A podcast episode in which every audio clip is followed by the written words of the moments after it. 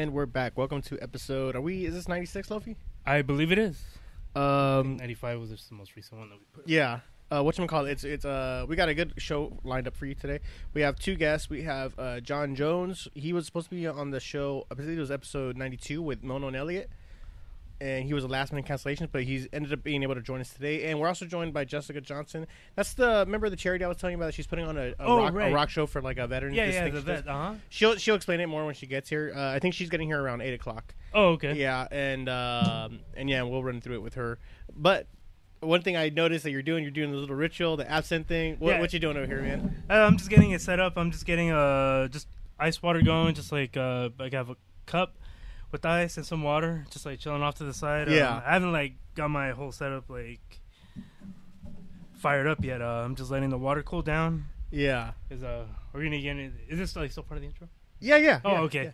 Oh yeah, because um, March 5th is National Absinthe Day. Yeah, and I myself am quite fond of the drink, so Yeah, I thought yeah. I, you know, uh, make a little cameo for it, you know, tonight's show. Just considering we're not going to record on Sunday, or maybe we might record on Sunday. I don't know. We'll see. we'll see, man. I got an early flight Monday morning, so Oh, I don't, yeah, so I don't know Uh, now, but we'll Try not to hit it hard, uh, but yeah, this uh, I never tried this uh brand before, Grun Fe. Sixty-five percent, man. That's no fucking joke, right there. 130 proof. 30, 30 proof. Yeah, Yeah, this stuff it's usually not like eighty percent. Like I mean, the Yeah. weakest absinthe is still fucking still like yeah. you know put hair on your chest, man. Right, right, uh, right. yeah, I can't wait to try it, man. I can't wait to try it. All right, good to go. All right, shows. Uh, all right, folks. Um, we'll be back with our guest in three, two. No, I'm just kidding. You ever seen in movies when they go in three, two, and then they like point and It's like it's do with the like a headset or something. yeah, yeah, Start exactly. uh, all right, folks. Can like run through it right quick or Yeah, well, I just play as is. Uh, my buddy Raul of Alaska's V, uh, as, you know, uh, he just tagged me in something where uh, they leaked the Deadpool two trailer, so we're gonna play it uh, along with you folks because I'm sure it's gonna get taken down by the time this is this goes up. It's uh, somebody struggling in a telephone booth.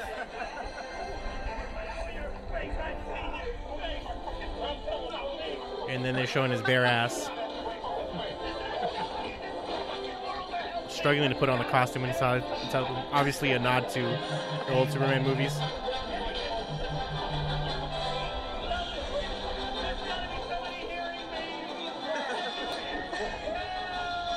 Still struggling to put on the costume.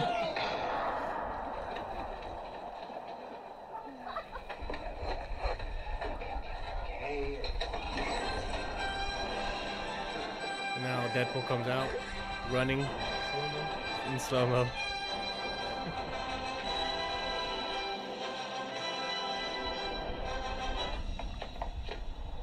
Oh, Jesus. Oh, that's not good. No, no, no. Oh, you're not going to walk that one off. Oh, that's so gross. oh, I'm so sorry.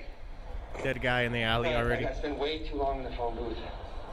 So if I'm being honest with myself, I probably should have just called 911. Well, none of that matters now. Because I think you're both uh, missing a real point here. the fuck is a phone booth doing on a street corner? no, he's lying on the dead body.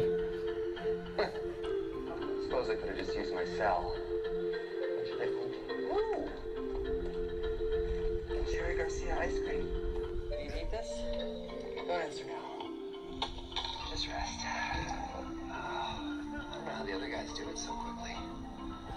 You probably wouldn't be dead if it was Logan. You gotta change in too. That was a fucking tank top and a pair of jeans. Hmm. Oh, brain freeze. Oh, that hurts so much. Mm. I probably shouldn't complain to you, though, huh? I mean, you died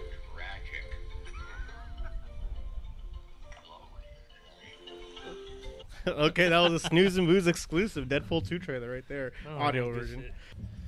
All right, and we're back with our first guest. It's the one, the only Jones Bone John. No, I'm kidding. you got the you got you got the John same Jones. name, same name. Yeah, yeah, yeah, same yeah. name. But how, uh, how is that growing up with a, as a stipulation? Like I'm sure in the last ten years or so, it's became a thing, right? It, it definitely has. But uh, since I'm older than him, Yeah. uh, yeah, the, the chain of command. Me first. That's him. right. Let him stuff you Yeah, right. yeah. So he should be thanking me. I mean, you know, he's Yeah. only the champ, but yeah, I only the champ. I know, huh? Huh? Yeah, undefeated and all that. I know, huh? Uh, how you been, man? How you doing? I'm You glad. know- I've been wanting to have you on the show for a while. I'm glad you came through. We yeah, we Yes, finally yes. made it happen. we finally made it happen, man. Um, this is like consider this like a like a like a like wine. It gets better with time. You know what I mean? So, Okay, cool. you know, So it's been it's been marinating for some time now, so it's gonna be good. Good. Uh, speaking of, what'd you bring us, man? What you got? Oh here? man, You got some dude, fancy shit. we here. got some uh, we got some uh, Moscato right here. Ah, nice. So so uh, for celebration. I don't know why I thought Jackie would be here, so I said, you know what? If Steve doesn't like the Moscato, Jackie will like it. Oh, so she for sure yeah. will. And there's some longboards, man. What I don't um. You know, I know, I, I know you're not drinking. T- I don't know, but we got water. I brought water bottles if you need something like Man, I'm that. I know you got to go to work, but last later, man. I'm about to drink some. That's what's yeah, up. That's what's Steve, up. You know what it is, man. You know right, what it go. is. Yes, yes. go. uh, what call it? Um, like right at the bat, I wanted to bring you on and talk some a little bit of MMA. A little bit. I know you're another big fan. Yeah, of yeah. I got some things I want to discuss too. Okay, man, cool, yeah. Some things. Yeah. So yeah, yeah. So let's run through it. Whatever, whatever, whatever pops up first. All right. Let's um. Let's. I've been hearing. Um. Let's talk about Ronda Rousey. Okay, Just a, cool. just a little bit because. I've been reading different articles. I've been hearing what different commentators have been saying about her. Yeah. And I don't know if she's getting a if she's getting a fair shot. And this is why. Yeah. Okay. So we know that she fought um, Holly Holm, you know, a year ago. A little I- over a year, year and a half ago. About two weeks ago, I just ran into Holly Holm at the airport. Nice. nicest girl I like I've ever met. We sweetheart. Yeah, by the way, Nice. just wanted to throw that in there. With the- Nice. And um, we know she got iced by Holly Yeah. Holm, right? yeah, She came back a year and a half later, and then she fought Amanda Nunes, right? Yeah. Got iced by her. So this is what this is what the whole this is what I've been hearing. She was never she was never that anyway. She was kind of perpetuate. She was kind of perpetuated in that role. So this is what Chael Sonnen was saying. And I kind of agree with him. Okay, here we go. He was saying it's not Ronda's fault. He Mm-hmm. said if anybody's fault, it's Dana White's. Okay. And this is why. Mm-hmm. He said when the bantamweight division um, that Ronda was fighting in, it was a budding division. It was never established. She was fighting in a division that was that was budding and being established. So Mm-hmm. in doing that, she was just fighting who they put in front of her. Right. It wasn't the necessarily best of the division. It was what they had to offer because it was still a budding division. Yeah. Now that the division is established, you got the, it's an established division. Now you got the girls who can really fight, and it's Yeah. really established. So Ronda was pretty much she had like she was in the right place at the right time. And it's not her fight for it's not her fault for taking what they gave her. yeah. They said it's her fault for believing it though. Half of that is true. Half of that's not true. All right, talk to me. So, so this is how I'll put it. Like, the division not being established, that's true, but their competition level is still there. The- so to say that she wasn't, uh, that she was just miles above everybody else at the time, and it's and it just like you know it wasn't her fault because she was just fighting whoever. That's not true. She was fighting tough people, and those people who are still competitors today. So it's it's unfair to say that everybody was easy when she fought.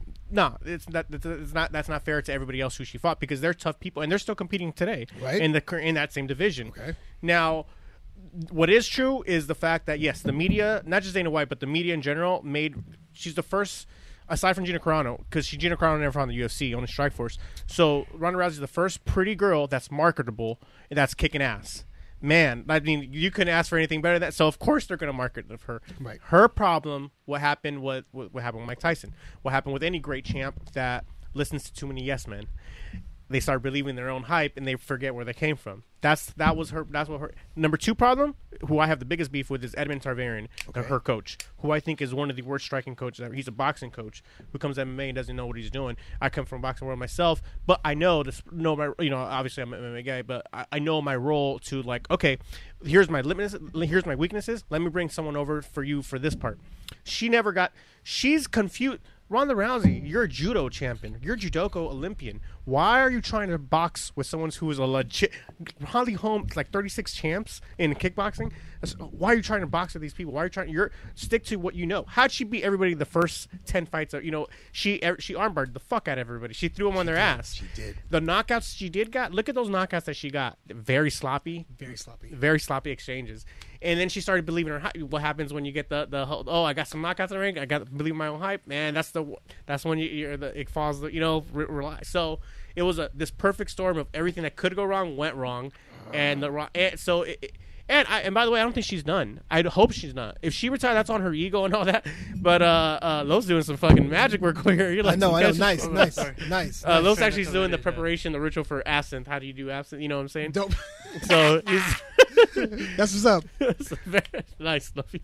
So we should take a pic- picture of this. I'll get that ritual on the camera before we get off. I'm just trying to get it like when the fan pull. Uh, Oh, pulls wait hands for you. Yeah, Okay, makes sense. okay. Yeah.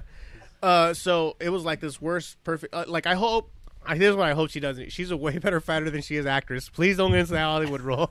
you know, go back. You got a chance. She still has a chance at the at the uh, at the top uh, five division. She just needs to change her game plan up, man. Lose her coach.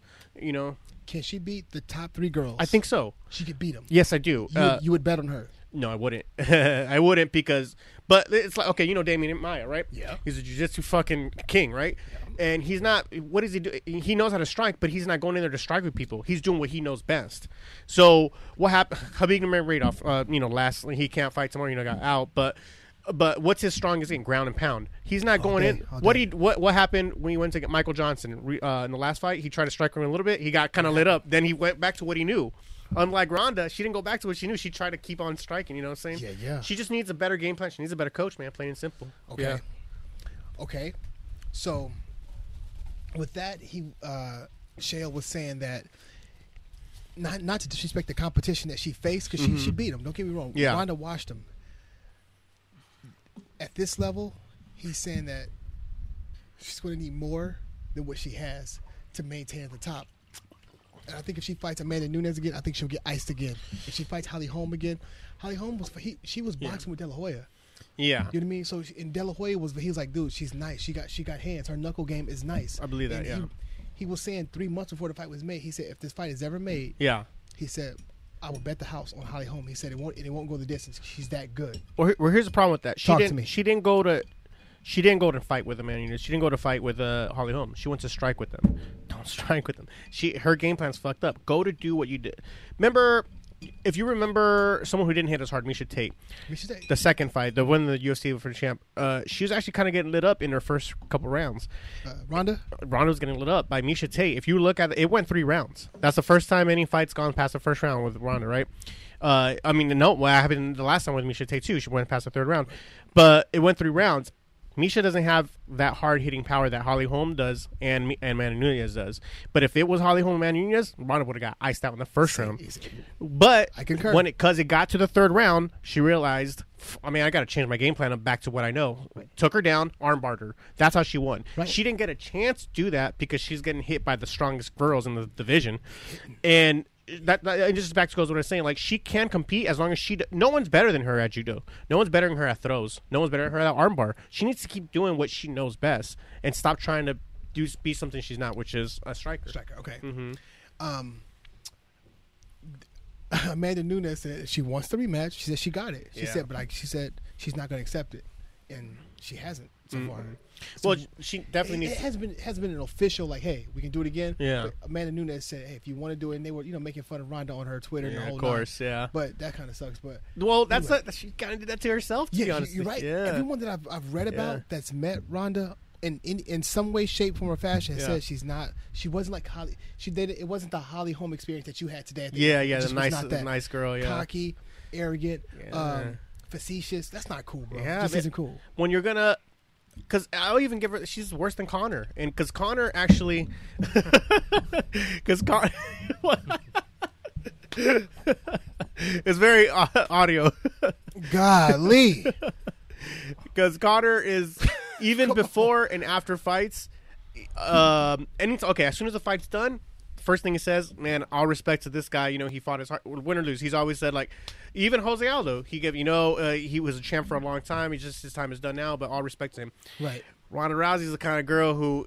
Uh, she knocks uh, Betchko hair out. and She tells her, "Don't cry, bitch." Uh, Right, Ronda right. Rousey girl, uh, uh, she armbars uh, Miesha, Miesha Tate, Tate. and fucking walks away. Walks doesn't away, give yeah. her a shit.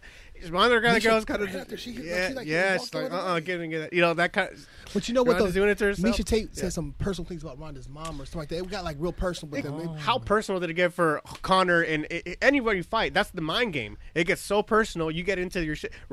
Conor was talking about when they were supposed to have Rafa dos Santos about go tell your wife to get the panties out. Like, man, that's some personal Ah, my shit. He's telling Jose Aldo some super personal. It gets Wait, who- personal. Conor said that? Yeah, Conor get, gets super personal. know But what? as soon as the fight's done, he knows like, well, that was that was the hype machine. He he knows to separate himself from the hype, and she Okay. never could. You Okay, know, she is all- takes it personal. Is it a woman thing? You think? no, I think I think it's a point of no return. There's certain shit. Can we?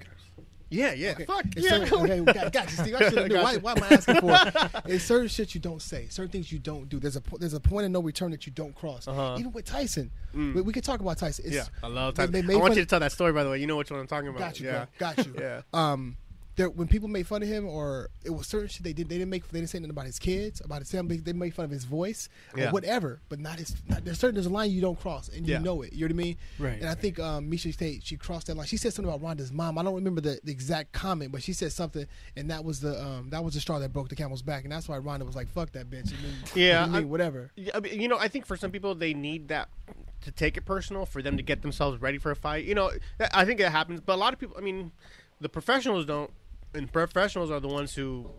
Stay cool, calm, and collected yeah, man. I mean, that's your that's your Holly Holm.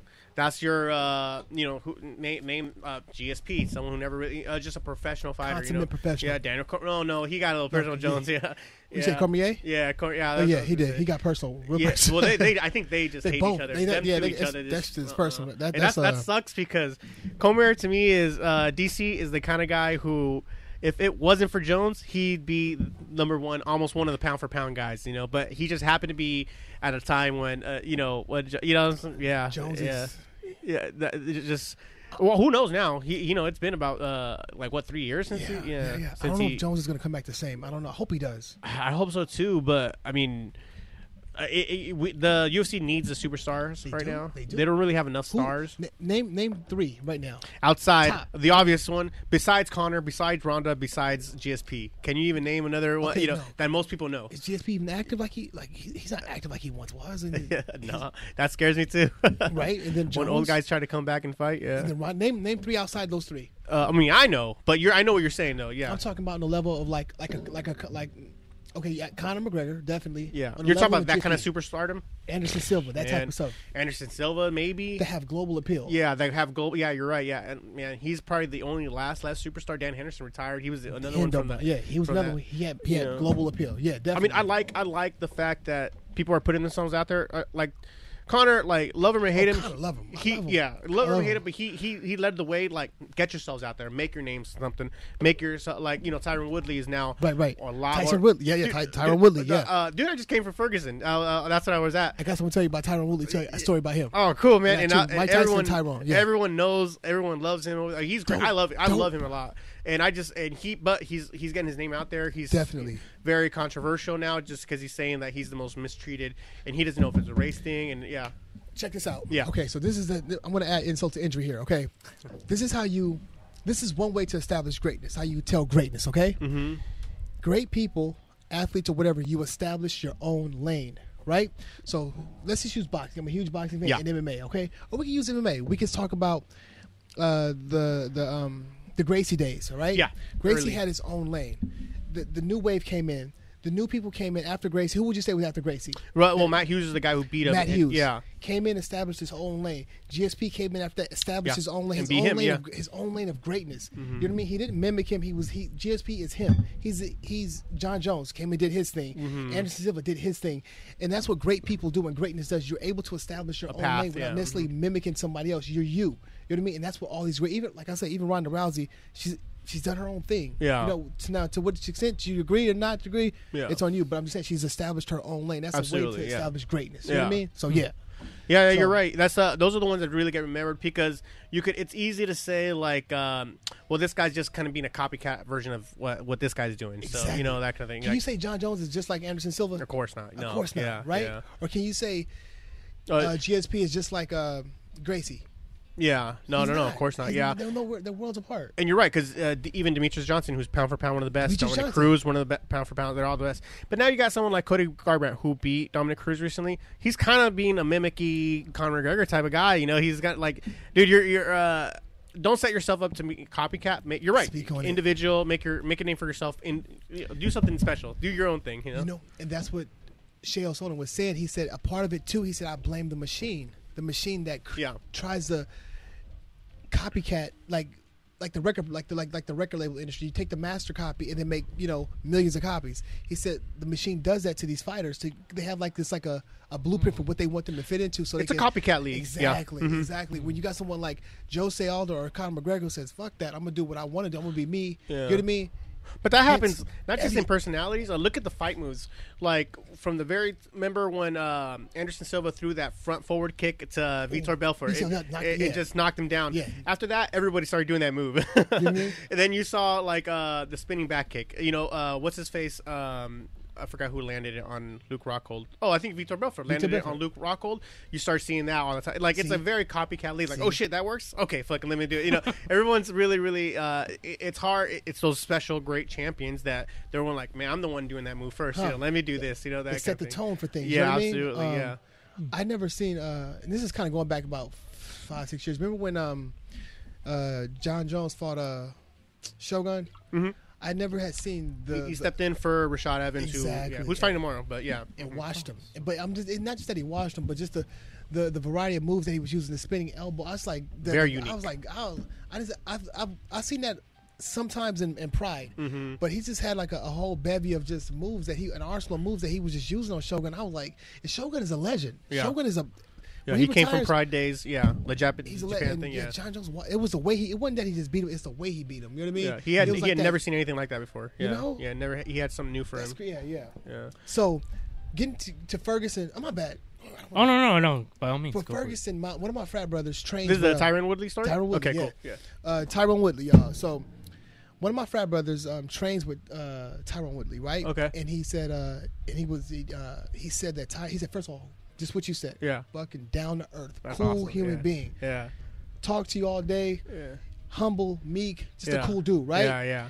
He said, I said, well, my, my frat brother's name is Edwin. I said, Edwin, what's his what's his what's his size like? He said, dude, John, he's like five nine, five nine and a half. He's not that tall at all. Yeah. He said, but he walks around. He's about two twenty. He's thick. He's Damn, really- 220. I thought he got to 204. 220, He that's he's big. 220. He, on. man, he's real big, man. He's, yeah. I said he's that big, Edwin, because my, my frat brother's six one. He fights at one seventy. Oh, I said, okay. dude.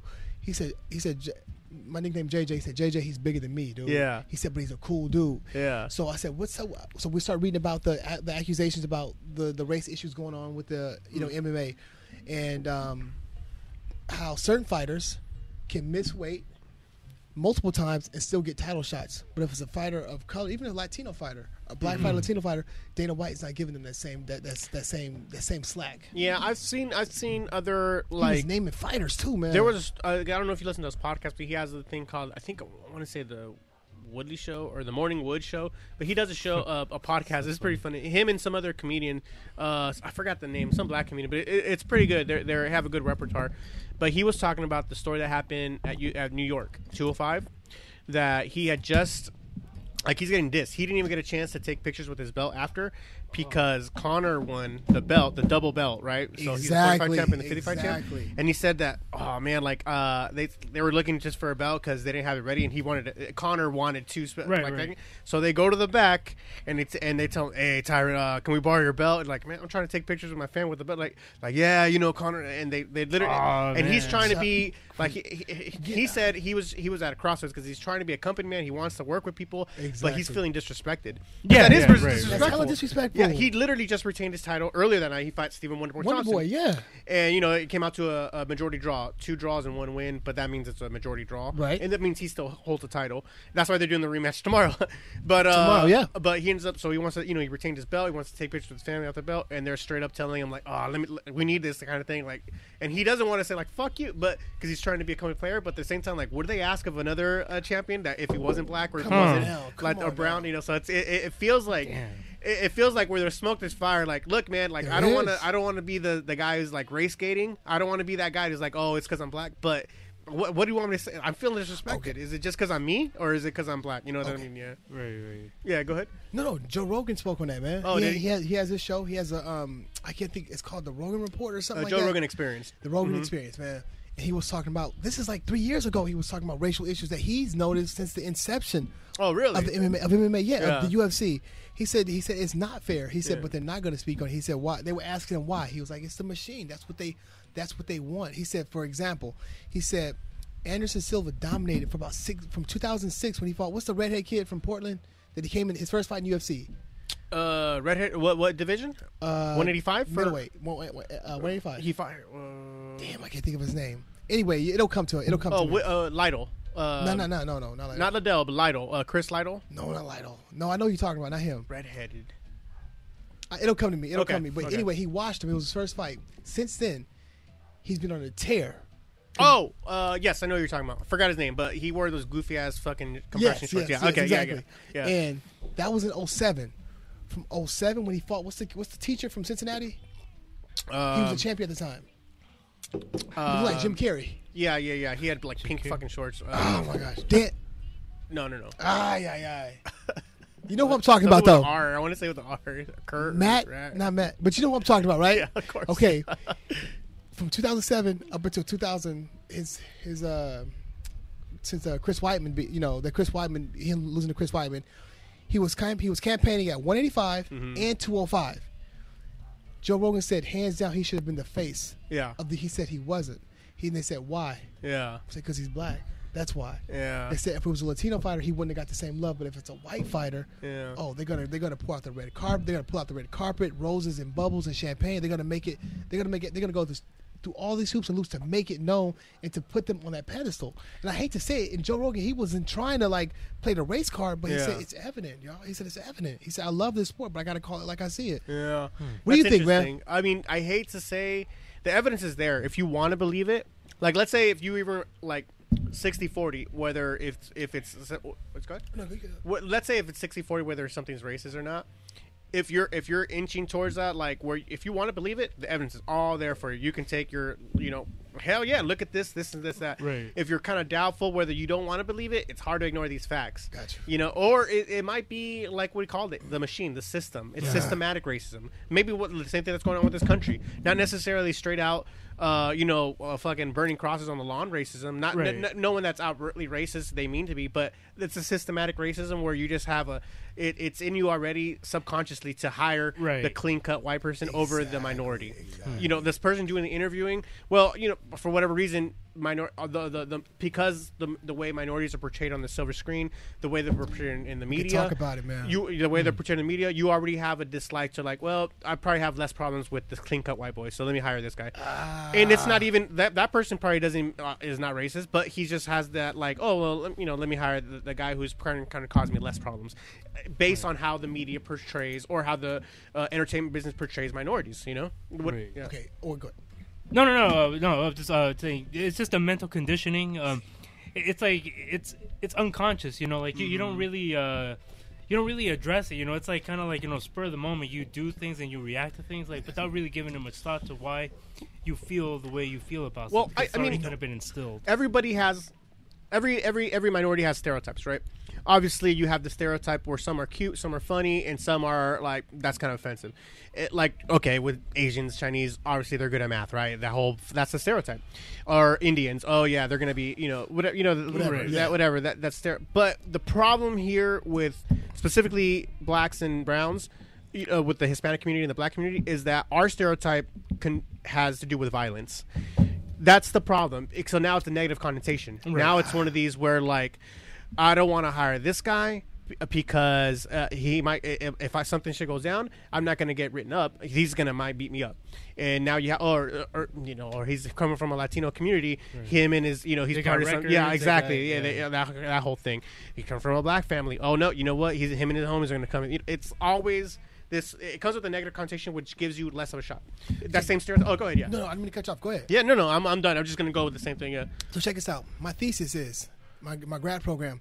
Does the portrayal of people of color in film have a direct impact on how they are viewed by the general public? Right. Yeah. This is what I wrote and got published in the whole nine. This is my thesis in Yeah. grad school. Right. This shit is mesmerizing because. For my studies, I had to go do a survey of a. I had to do a huge survey and go interview people. But you have to you add, to find out if they are impacted by the stereotypes they see of people of color. When I say people of color, I mean I mean African Americans, I mean Latinos, I mean Asians, uh, Native Americans, just people of color, Right. non-white, right? Ninety fucking six percent Damn. of people, right? This is we're talking about Americans, Yeah. right? Believe what they see on the silver screen. Yeah. All right. So check this out. When the person goes to a movie, movie is one of the number one ways to manipulate someone hmm. because you're in a dark room. All your focus is on the silver, the, the silver screen that's in front of you, mm-hmm. and all the images that you see. Your mind just take it is in taking everything, right? And what it does is it plays on the subconscious mind, which is this most powerful part of the brain Yeah. whatever is accepted in the subconscious mind, the you accept it as truth. So, I was teaching a class at uh, Cal State Dominguez, and at the very end of the class, it was a humanities That's class. up the street right here. Right up the street. yeah. a cultural humanities class, right? At the very end of the class, some of the kids, uh, some of the students came up to me and they was like, "Hey, uh, Mr. Jones, uh, thank you." And I was like, "Well, what, what are you thanking me for?" And They was like, "Well, we're from Vietnam, man, and um, all we hear about blacks and uh, Mexicans is that we just know, we learn about you guys on TV and the movies." And I said, "Well, what do you guys see?" They said, "Well." It kind of shook us. He said, "Well, we just see." And I already knew what he. I already knew what he was going to say.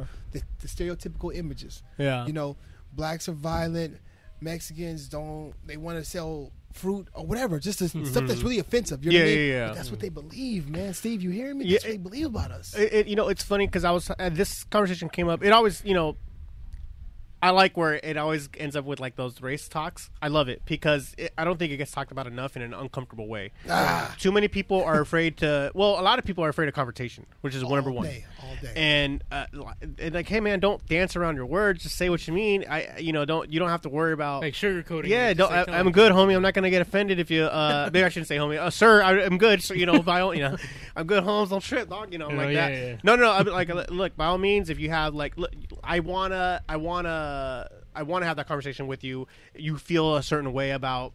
uh, A wall being built. You feel a certain way about uh, Latinos around your community. By all means, I, I, I'll, I'll, I'll talk with you all day about it. But too many people are afraid to get into it with a Mexican person with a black person just because they're afraid of that conversation. Oh, I don't, I don't want to say my, my beliefs here because I, I might offend you. Like, Oh, dude, right, d- right. dude, just have the conversation with me. Try not to be respectful. You believe that, I'll try to change your mind, or you try to change my mind. You know, we can have that Right, right, conversation. right. Yeah, yeah. But uh, you know, it, it doesn't. I don't know. I, I don't. I don't. I think people uh, people need to be more open in their dialogue, and that's how we get things moving all day, all because day. I was telling my buddy uh, Bird, uh, well, his name is Irvin, but you know we call him Bird. He was on the podcast. Remember when I had it was like all black. That was my guess. You know, it was it was uh, Bird. I, I don't think you were here for that one, but Oh, you, you know what I'm talking about? It was like episode 90 or whatever. If it's one of the ones that I wasn't here for, yeah. Yeah, and, and that was kind of the whole purpose. It, it was I wanted them. They wanted you know come on the show. They let you know they're homies of mine. and They want to talk. Get Okay. out. And it was a race thing. But he, I, I was telling him like no one's gonna listen to the loud black man. No one's gonna listen to the loud black man in America because he's blowing hot air, right? They're gonna listen to the loud black man who's articulate because that one is the one that they want to pay attention to. They want to say something, and because he kept saying like, nah, because he kept he gets his degree. He's like, nah, fuck that. They don't want to listen, then fuck them. Like, man, you, you can't. I mean, that's cool to think that way, but that's no way to get through to somebody. You know, uh, if you want to get through them, you got to be articulate. You got to speak, and you got to be no. You got to back your shit up, basically. see, see. see. That's the that's the way you got to do it with us. Chris Liebman. That's what I meant to say. Chris Chris- Yeah, I knew I said Chris Liebman, but Yeah, Chris Liebman. Yeah, yeah, there you go. Yeah, that's all I was talking about. Yeah, yeah. Yeah. Um, but you believe 96% of the people believe what they see about uh and film what they see about us. I mean, you're right. The way you put it, the conditions are there Okay. for subconscious. You know, brain not brainwashing, but influence.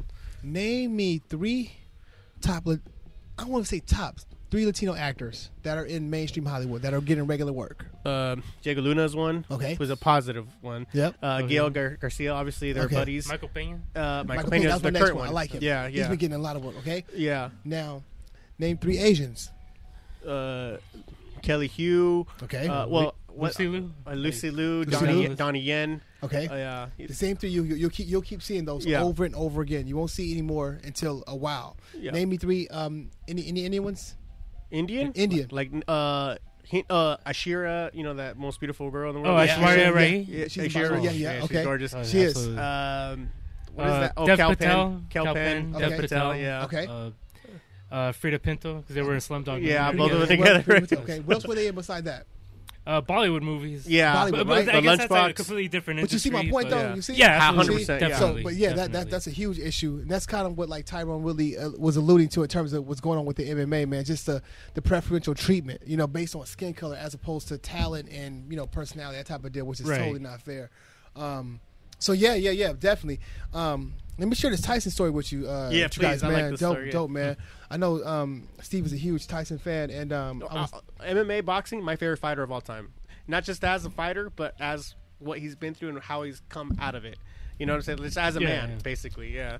You know what's crazy is that one of my friends who's actually in the industry, he uh, met Tyson some years ago, years ago, man, and um, he was saying he called me one night. They one of my he he just has friends that are that are other celebrities, so he goes to these parties and everything, and I never got a chance to go to um, a lot of them.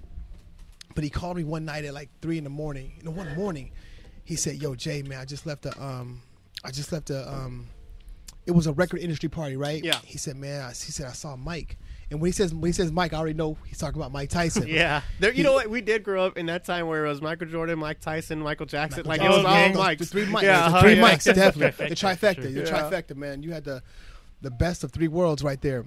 And he was saying, man, he said, you know what, Jay? He said, I said, what? He said, man, I don't think Mike's going to make it past. At that time, he said, I don't think Mike will make it past 40. What, what year was this? This is, man, it's just, this is like 98? Oh, okay. Oh, so this is after he came back and Yeah, yeah. this is after yeah. he came back. I said, well, heck, why do you say? My actually, one of my boy, heck, you know, uh, one of my Latino brothers, man, from a, a brother from a different mother, man. Yeah. Uh, one of my brothers, he said, Jay, he said something's not right with Mike. I said, what do you Hmm. mean, man? He said, I don't know. I just get this. I don't. I said, I don't feel like he'll make it for too much longer. So anyway, so fast forward to 2014 me and one of my other frat brothers was doing some background work on a um, on a TV show, and lo and behold, you know, the day we were there shooting, Mike was on the set. You know what I mean?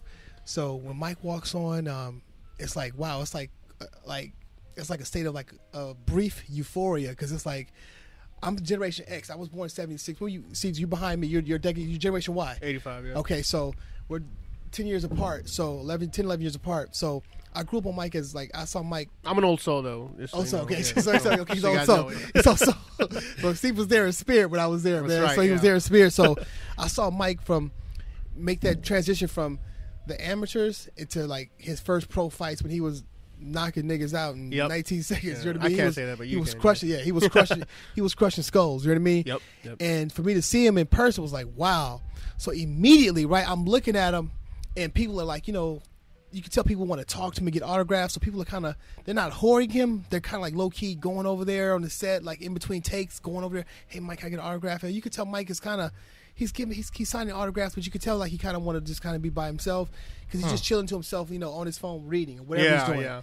So the last day of the shoot, I definitely wanted to say what's up to him. Um, but I was like, you know what? I respect people's space. That's my big thing. That's I cool, man. respect people's space.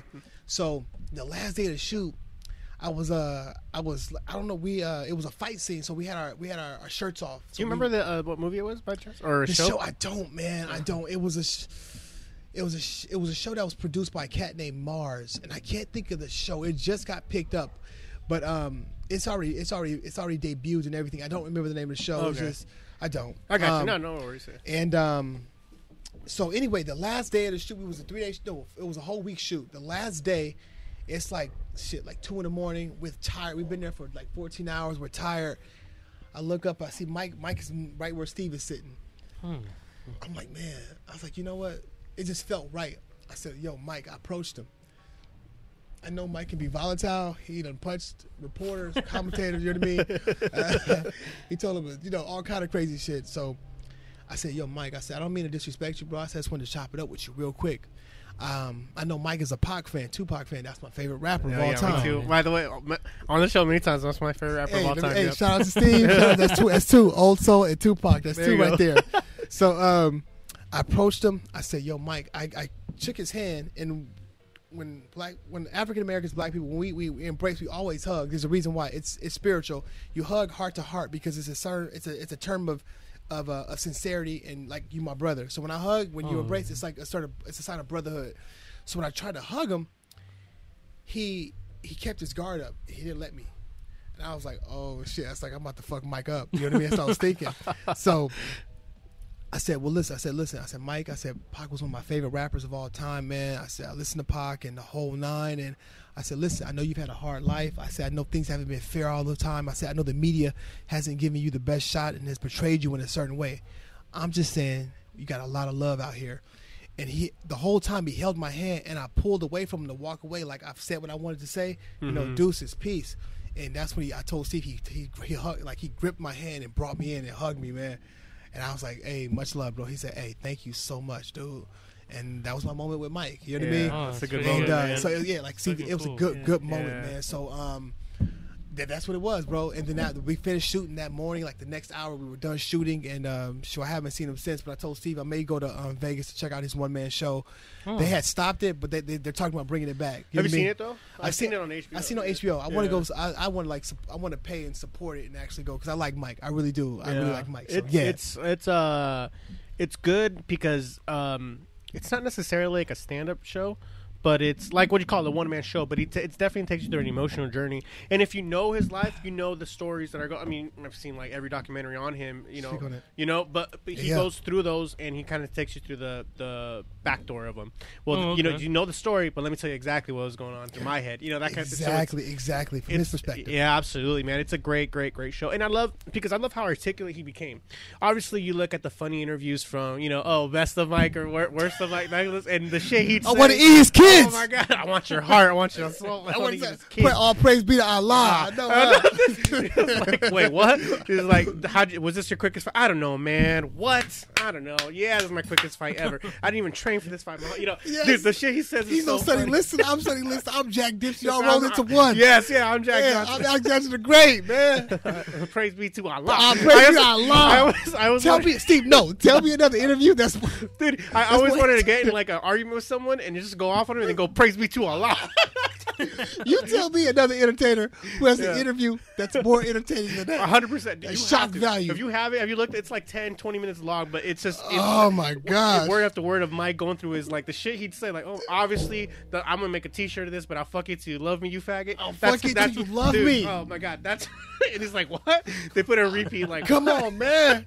I'll fuck you till you love you ain't me. no man. Classic. You ain't no man. You ain't no Oh, man. Oh, You ain't no man. The best, the best. Well, uh, you look through that, and I just love where he's become. Where he's so articulate now. He's very, very smart, and he's very aware of himself, and he's very aware of who he was back then. You know, so and he's kind of like, but that ain't me anymore. And I love that the fact that he's so stable now. I can't. Speak on it, man. That cannot. uh, You like I. This guy who you called it, like man, I don't think Mike's gonna make the forty, like that your homeboy said. You you can literally see this guy like a like a flare, rising up and rising down. And and I grew up in a time, you know, uh, that's exactly when I started boxing. I didn't I didn't my style wasn't Julio Cesar Chavez. It was like peekaboo style. You know, that's it was it was this guy. You know, and and uh, for- Definitely. for, him to come out of it the same way, like oh now I'm an adult, I'm a man, I got a family, and the way that he is, it just it, it's so. Um, it almost like a mirror, like oh wow, like I can't believe he came out of it in the same way, you know? Definitely. Yeah. You know what? Mike has. Uh, he was talking about. It was a. I forgot which interview, but he was talking about, like you said, where he was. He knows who he was and who he is now. Like you said, he. Well, one thing he sold. You know that he had like, this huge ass Connecticut mansion that he sold to fifty, and they were asking him about. it. He's like, I had the money. If I want to live there, I could live there. He said, I'm not broke. You know what I mean? He says, but I grew up. He said, I'm a man. I have kids. He said, I don't. He said, I don't need that. I I don't don't. need that, he yeah. said, uh, they showed it. Have you seen his house in Vegas? Yeah. It's a, he said it's a nice it's a nice home. It's nothing that's super like it won't be his home wouldn't be on MTV Cribs. Let me just No, say that. no, no, but it's a sign of the times. He's grown up as a human being, Yeah. as a man, and he's lot he's a lot more um, more cerebral, more Mm-hmm. spiritual now. And uh, with the loss of his uh, uh, was his daughter Exodus, that just that that really that just that just That part breaks your heart. that took a part yeah. of his, that took a part of him. You know what I mean? I get it, man. So yeah. yeah, yeah, definitely, man. But I, you know what? Something I noticed. five years old, man. His daughter is Oh, no was shit. horrible. You know, just an accident. Wrapped a uh, cord around around her neck, that kind of thing. Oh, The uh, The the, treadmill. for treadmill, uh huh. Yeah. The cord got wrapped around. It was very very choked, sad. yeah, to death. Yeah. in, in, in his house actually. Yeah.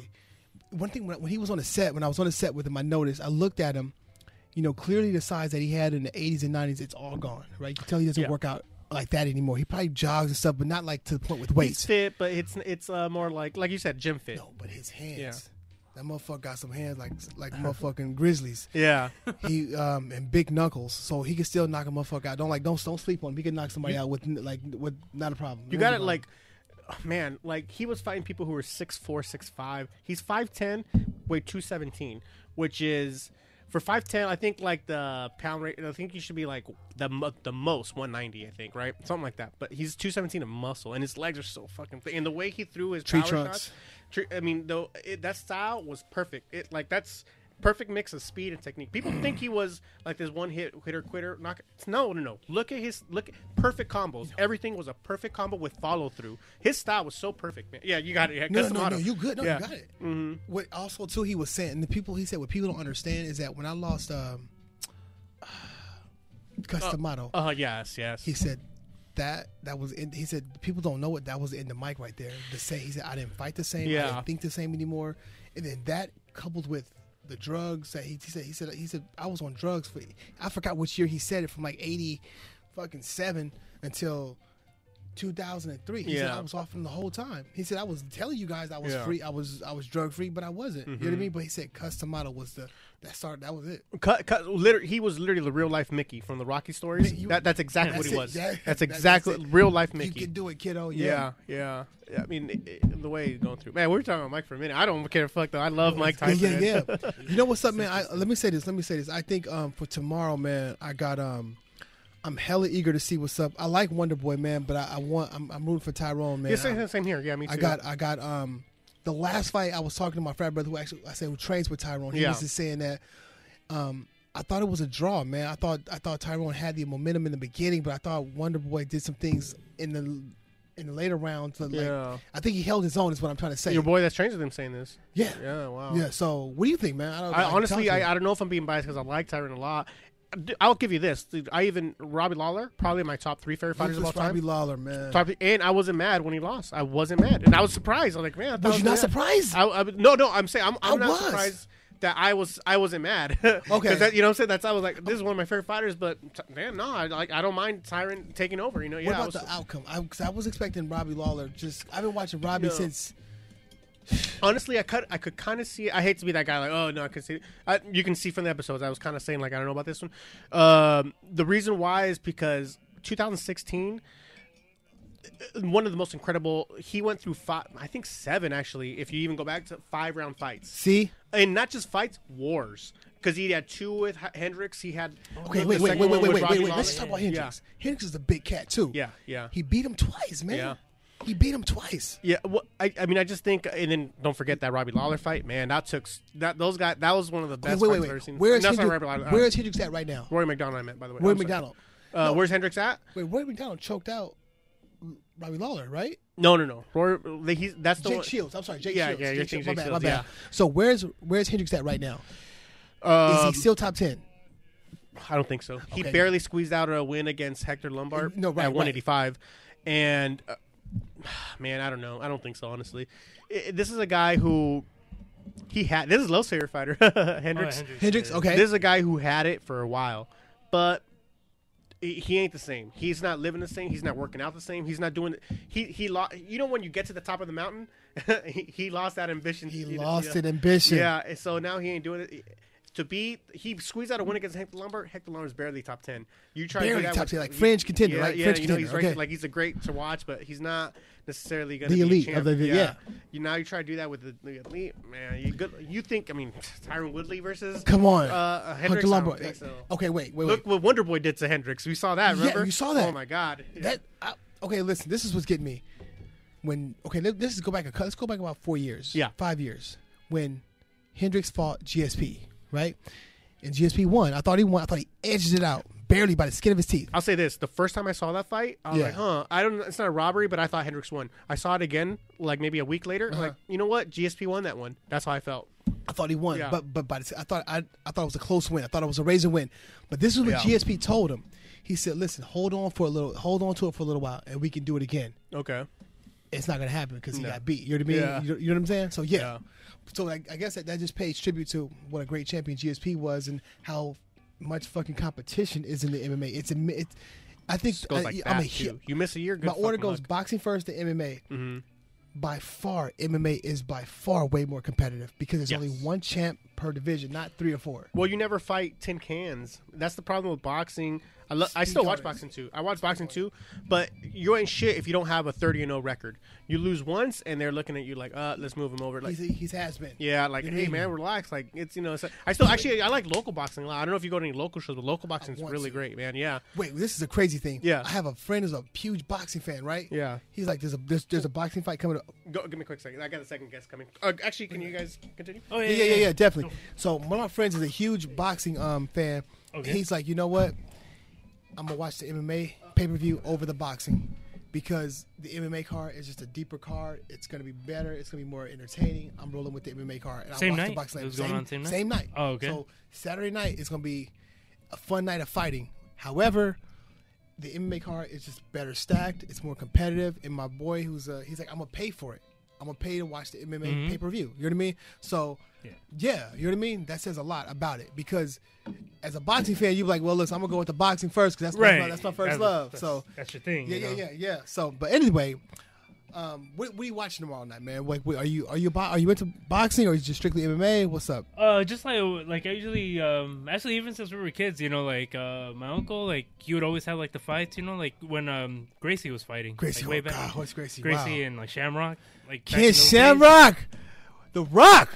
yeah, So yeah, like I, I would always Uh. go over to like Steve's to like watch all that stuff. So it's either at Steve's or like another cousin. one pl- one place to the other. Yeah, but you know like that, that's you know like where like Okay, I know cool. about all that stuff. You know, Cool 'cause I bean. watch it. All right, so who you got tomorrow night, man? Who you who you rolling with I tomorrow didn't even know there was a fight tomorrow. To be honest. Charlie, what's hey Steve, man? you didn't know this fight tomorrow night? No, yeah, until like you guys were like, talking about, it, I was like, oh shit. Uh, yeah, there is one tomorrow night, man. Yeah. Um, Um, how, how okay? How up to date are you with the, with the, with MMA and what's going on? How what's the last fight you seen? oh, shit. What was the last one? Because I missed uh, the other Rousey one. Um, Okay. shit. okay. Uh, damn, I can't remember. This is uh, Jessica. This is my uh, Lo, my producer. Hey, how's Hey, it? Jessica. John Joe. John Hey. Joe. Boys. pleasure, pleasure. Nice to meet you. All right. All right, have a seat. Have a seat. Where, where, where'd you guys? Where'd you guys? We leave left off at we left off at the fight for tomorrow night. I just told him that one of my friends, who's an avid avid boxing fan, said that he's gonna he'd rather pay for the MMA fight tomorrow night than uh, he'll watch boxing, but he's gonna go MMA because the card is just it's just a better stacked card. It is gonna be more entertaining and it's just it's a better bang for your buck. And Yeah, he's just they- coming from a boxing fan. Yeah, they do that a lot. Like, um, don't get me wrong. Like, like I'm gonna pay for Canelo versus Chavez Jr. I'm gonna pay. You know, I, li- I like. Uh, you know, I mean, yeah, there's great fighters now. Thurman's great right now. Watching, uh, watching him. The heavyweights are really good. I mean, there's never been a better time for heavyweights since the '90s. You know, but uh, Yes, as yes. far as the way they put cards on. The UFC and Bellator, they just literally give you seven legit stacked cards. You know, stacked. Basically, you Stacked want to see. You don't want to miss either. It opens tomorrow. Opens with Overeem versus Hunt. You know, like oh, who- that that that would have been a main event in Japan five years ago. Yeah. Huh. Yeah. Uh, Alistair Overeem and um, And Mark Hunt. Mark yeah, Hunt, the Super Samoan. the Samoan, yes, Yep, yeah, yeah, Super yeah, yeah, Samoan. yeah, yeah. You know what's crazy, Th- Steve? Man, you bringing out memories. My grad program, one of my one of my classmates was a big Samoan dude. He was like maybe like six three, maybe about Four hundred pounds. Yeah. Yeah, yeah, you know what I mean. So one day he needed a ride to the train station, and we were just chopping it up, chopping it up, just talking and everything. He was like, "Yeah, I'm going to the fight, man. My um my brother's fighting." I'm like, "Oh," I was like, "MMA, your brother's fighting?" He's like, "Yeah." He said, "Um, Hunt." I'm like, "Hunt, like Doug Hunt?" Nah, he's like, he's like, "No, Mark Hunt. That's that's that's my my. I forgot they're from the same Samoan tribe. You know what I Yeah. mean? Oh, okay. But yeah, that, anyway, that was so I was dropping off at that. We had class that Thursday. He said that Saturday. I forgot who Mark Hunt was fighting, but um, I don't know if Mark Hunt won or not. But anyway, it was just you know the six degrees of separation that well, with Samoan, I think it's six uh, family member separation, right? They, Yeah, aren't they? I know, Isn't that the, the one stereotype? They're, all related. They're all related. Yeah, Some yeah. way, shape, form, or fashion. Yeah. They're all related, man. The That's funny. So yeah, yeah, yeah. Um. All right, Je- Jessica. Let's hear you on the voice. Welcome back. Welcome to the sh- not welcome back. Welcome to the show, Yeah, the yeah. Susan Booze podcast, uh, where we talk about me. all kinds of stuff.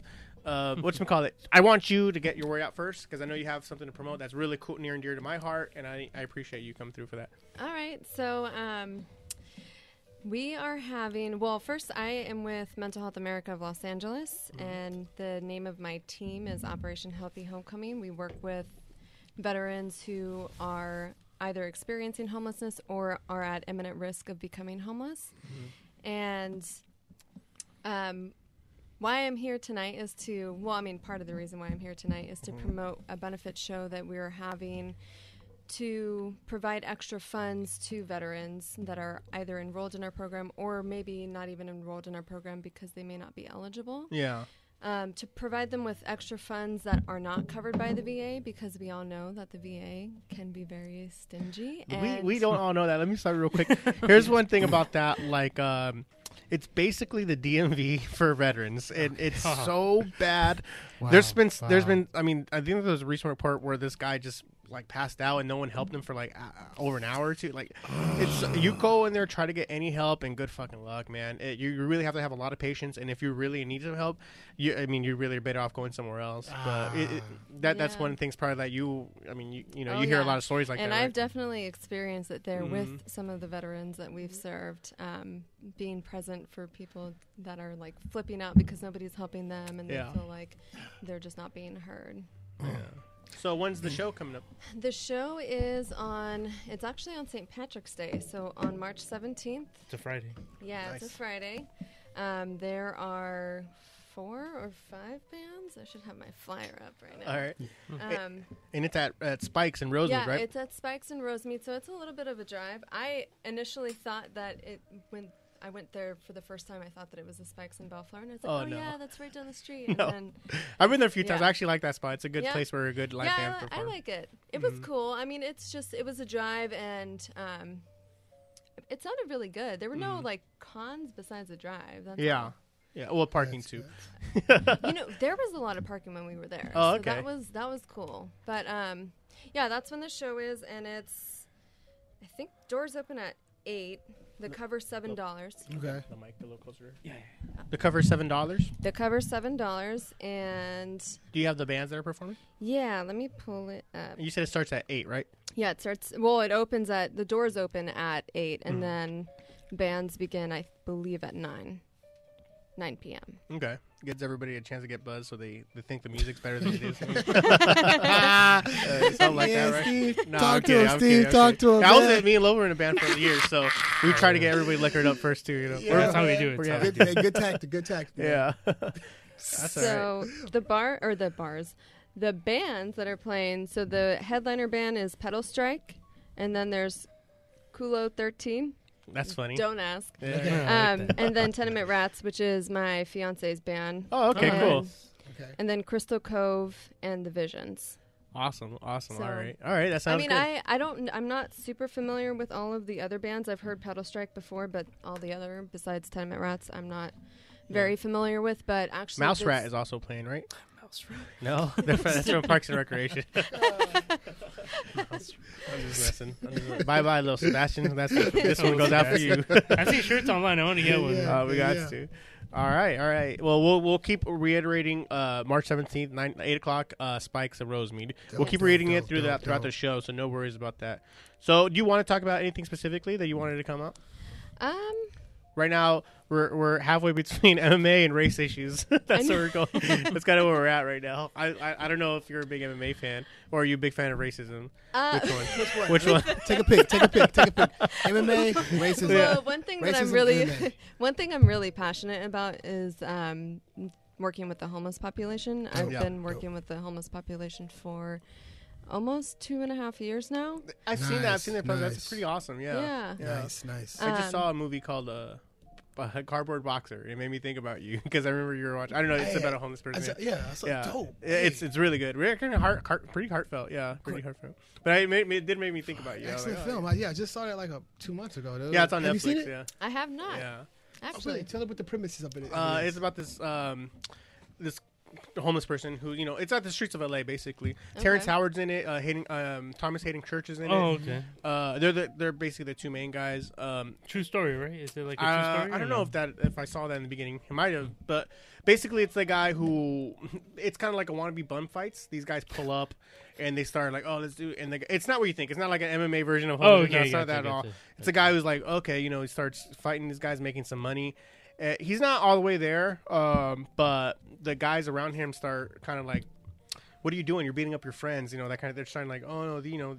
It's a good movie. That's Yeah. kind of like what that. Oh, thing yeah, yeah, yeah, yeah. Just people exploiting homeless Ex- exactly what it Yeah, is, yeah. Oh, exploiting, okay, making them gotcha, fight for money. You know what I mean? Uh, that's crazy. You said that. My mom works at the VA. It's been there for about thirty, about thirty-five years. Oh, lifer. So she, yeah, lifer. You really, really, really. Mhm. Um, she's helped out a lot of veterans, man. A lot of veterans, man. I, me and Steve, we talk periodically about about veteran issues, but I've always felt like that. If you if you give your life for this or fight for this country, then you should be well taken care of when you get back. And I never forget, man. I went. I was at the VA. This is about 15 years ago, picking up my mom from work, and I met some veterans that were in the Vietnam War, and they were just telling me like the, the flashback stories they had about Yeah, it's rough. Yeah. getting shot and shit, and or their partners getting shot. He said you don't know what it does to you when you see your friend get you know his fucking kidney blown out or his you know brain mm-hmm. literally like next to you. He said it has a it has a, a, a impact on you that you that you can't put into words. He said you'll never be the same. He said I know I'll never be the same that I was you know back in. He says I'll never be the same, and I know that. So anyway, mm-hmm. commend you. Just keep keep doing the, keep doing the Lord's work. Keep doing the Lord's work. How about that? Go ahead, Steve. Have you heard of like uh, you know does those stories come across you where it hits you a little bit differently and all that?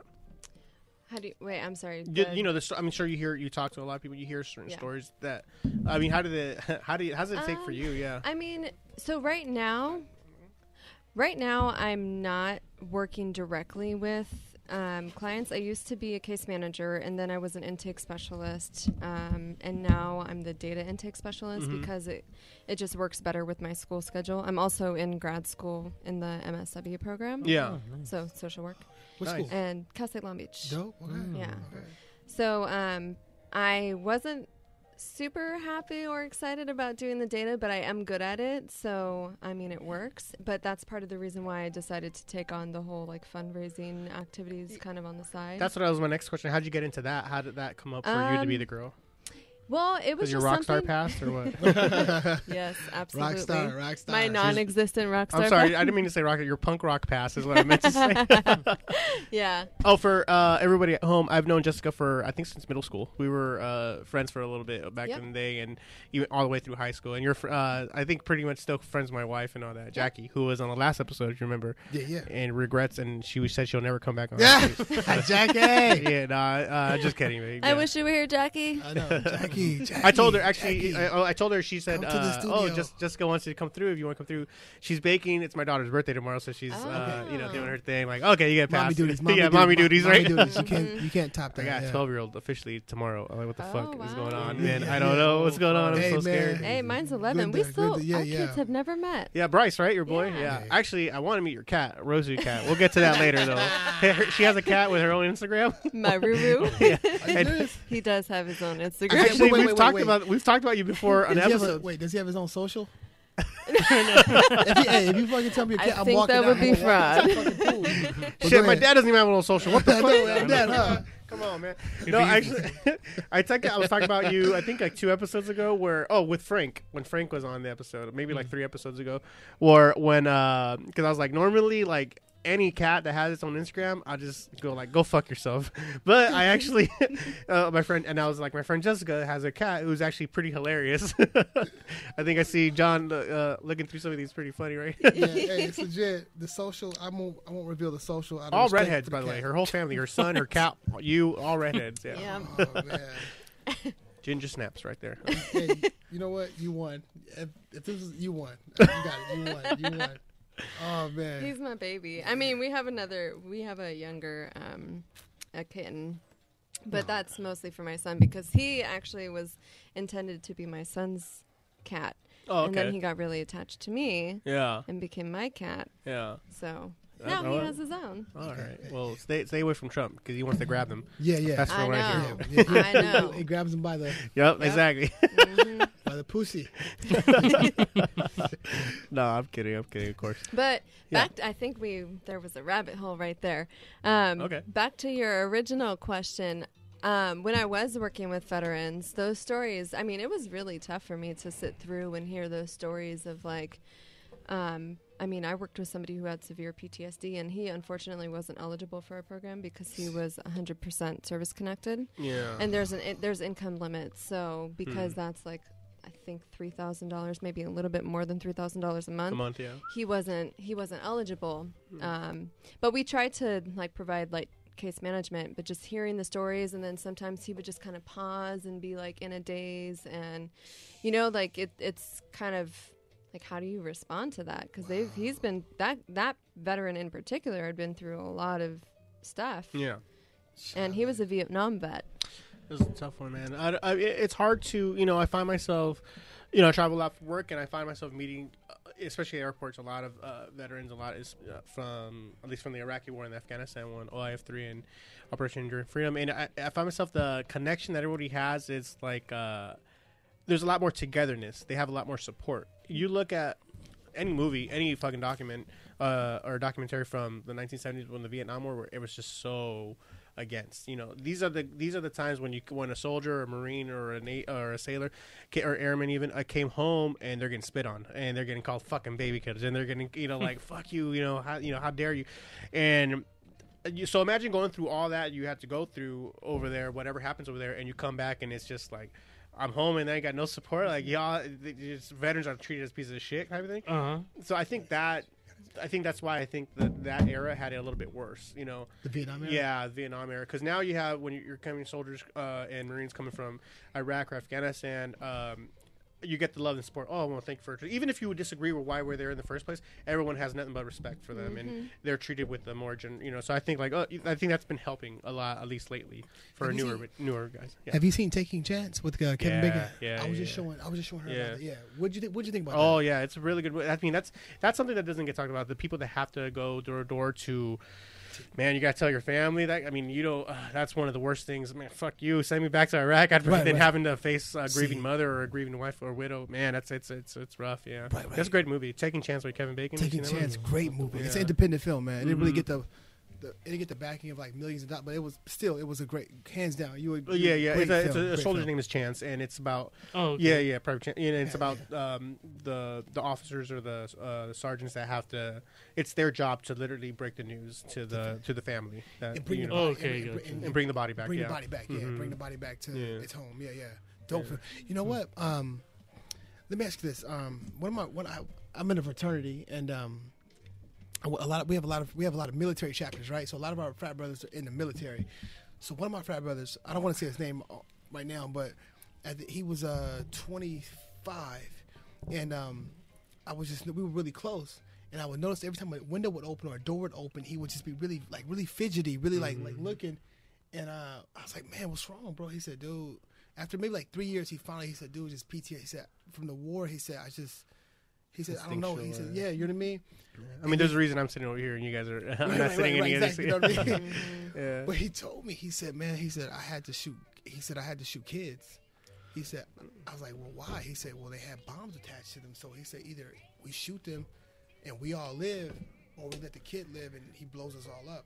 He said, you. He said, frat, I'll never be the same. We call each other frat. When we frat brothers, we call each other frat for short. He said, frat, I'll never be the same. Once again, never another. I'll never be the same story again. He said, I'll never be the same. He said, windows bother me, doors bother me people I don't know walking in the door, it bothers me. He said, "Cause you just you're programmed. You think it could be it could be anything. You know Yeah. what I mean? So, yeah. So just yeah, wow factor there. Wow factor. Yeah, I mean, like uh, things like that you hear, you see. Uh, not to go too much into detail, but like a choice like that ain't no choice at all. You got to do what you got to do, but it's something you're gonna have to live with, you know. And if you can't live with it, I mean, some people can, some people can't. It, that all depends on how you grew up and where you're at mentally. But for the ones that it uh, that it does something like that, that's a shock value. Man, that's man. I don't know. Good fucking luck. I don't know what else gonna do. I'll buy you a beer, buddy. You know, and that, that, that, you know, that kind of thing. Uh, Let's get a little heavy. Let's go into something a little lighter. lighten up, yeah, lighten up, lighten up, lighten up, Steve, lighten up. I don't know. Uh, what, oh, current affair, current events. I did Um, want to bring this up. So current events. Uh, transgender. Remember Ah, about yeah. you Oh, saw okay. about that girl slash boy that is in the wrestling team. This is a pretty famous story now, and it is not allowed to wrestle boys, but she wants to wrestle. She's a uh, or he's a a girl transgender transgendering to a boy, 17 years old in high school, not allowed to wrestle with the boys because uh, on the birth certificate it says she was born a girl. So only allowed to wrestle girls, which he's kicking ass, 57 or no, because he's on testosterone for the fucking boys. it's like where we're hit. there's a problem. There's a problem here on both sides. The whole uh, the unfair, the whole thing. Let her wrestle boys she wants to, the whole that. But then also like she's on PEDs, literally, and she's fucking literally. kicking girls' asses. It's a cyborg. This is cyborg. in Cyborg, huh? Cyborg, huh? Cyborg Little prime, baby, girls up out of uh, baby Cris, class. yeah, baby Cris Cyborg. Yeah, there yeah. you go. So I mean, uh, do you guys hear the story? Have you guys heard? I, yeah. Okay, so what what are your thoughts on uh, as a female? What are your thoughts on where when the transgender thing is? Is it fair? Is it not fair? What should what should be done? Um, you know, I'm really. Okay. I, well, no, no, That's no. I just no, no, no, no, no. I, I, um, I mean, I think so. This is a a girl transitioning to a A boy. boy, yeah. Right. So currently taking. PEDs. Okay. Testosterone. yeah. Um, I think that PDs is performance enhancing drugs for everybody in the non MMA. So now- my bad, my bad. no, no, now- just, now we're good. Yeah. now he he does identify as a boy. Correct. Yes. Okay. So I think that I mean, he's transitioning. How old is he? 17, Seventeen. which I have an Okay. issue with. Damn. Because I had an issue with Caitlyn Jenner transitioning at the age of 50. No one's evaluating them mentally. I don't understand. Wow, wow, this is. I don't let. We don't even let kids drive, uh, uh, drink and drink till they're 21, and we're letting them be. Tra- Do they know who they are? There's Depends on the part of the world. though. Yeah, I mean, uh, yeah. Yeah. Oh, Thailand thing. Yeah. You ain't, yeah. Man, you ain't lying. I, I, it's just. I mean, uh, where are we? This is, this is America. why, why isn't no one getting evaluated mentally at the age of 17? I, you know how fucking shit I knew when I was 17. I, that's exactly what I knew. Shit. Air I was so confused. It was all Exactly nothing, huh? freshener. Yeah, I exactly. I mean, the brain is definitely Wait, wait, still yeah. developing. You know, there's an MMA fighter yeah, who was born a boy yeah. and transitioned to. You know what I'm talking? Yeah. Yep, okay, so, sure, I got yeah, you. yeah. So yeah. And I don't think, and that's, I, I think that's different too. I, that's another issue, the wrestling thing, because the combat sports. You do that all day, you want in any other sport. If it's a combat sports, this is where you're, you're in charge of slamming someone on their head. You're in charge of punching someone out. And if you have that, you have that bone structure. Of, It's Exactly. Oh, different, man. Man. It's different. So that's another, you know, if it's baseball, fuck, I don't, who gives a shit? You're not hurting anybody. Now you take it into a combat sport, man. This is somebody else's. You might be causing brain damage more or less because based on on the way you were born. So it's it's a lot different, Definitely. It's a lot definitely, different. definitely. It's so tricky. It's why, why why we're tiptoeing. Everyone's tiptoeing around that. They don't want to be afraid. I don't want to be homophobic. I don't want to be transgender phobic. So let me not say this or that. Like, hey man, in reality, we're not questioning the mental stability of someone at 17, at the age of 17, that wants to transition to a boy because he feels was a boy because he feels he was born into a boy. Let's let him wait. like let's. Isn't the mind fully developed at what 25? I think. Is like, can we at least wait till it's a you know, and that's it's different. It, the average is twenty five. It, different for everybody. Can we at least wait till he's twenty five, where he's Ah. fully thought things out, where he has a little bit more life experience, or do we want to at seventeen? How fucking confused? How all of us? How depressed were we at seventeen? How fucking like annoying uh, were we at seventeen? You know, like I don't Yeah, know. I mean that's I agree with you partially, but I also think like for for men and women who are attracted attracted to the same sex. I mean Yeah. that's something that they may discover at a very early age. I have I mean I have I'm you and I both have a lot of friends Yeah. that discovered that at a young age and they kind of kept that in the closet and didn't bring that to light until after they graduated from high school. Right, but that doesn't. But I, and I understand, Yeah. like there there is a difference because Yeah. one in one case they're deciding to transition over to a different sex. would be mutilating, which is it's it's no going back on something like that. It, it or I mean, I mean there is, but it's once you once you do that, you cross that line. Like man, good Yeah. fucking. You know, it's a it's a lot I different don't- than just liking somebody else. Yeah. Right, and I don't. I guess the way that I try to view these issues is how would I feel if that were my child? Yeah. I don't know how I would. I, I honestly don't know how I would feel if my son came to me one day and said, "Hey, mom, I really well, I know think how that." I'd feel. I'd feel fuck. What the fuck? I failed. I mean, I would be shocked, but Yeah. you know, I don't. I don't know. I. I guess until I'm like in a situation where I have to.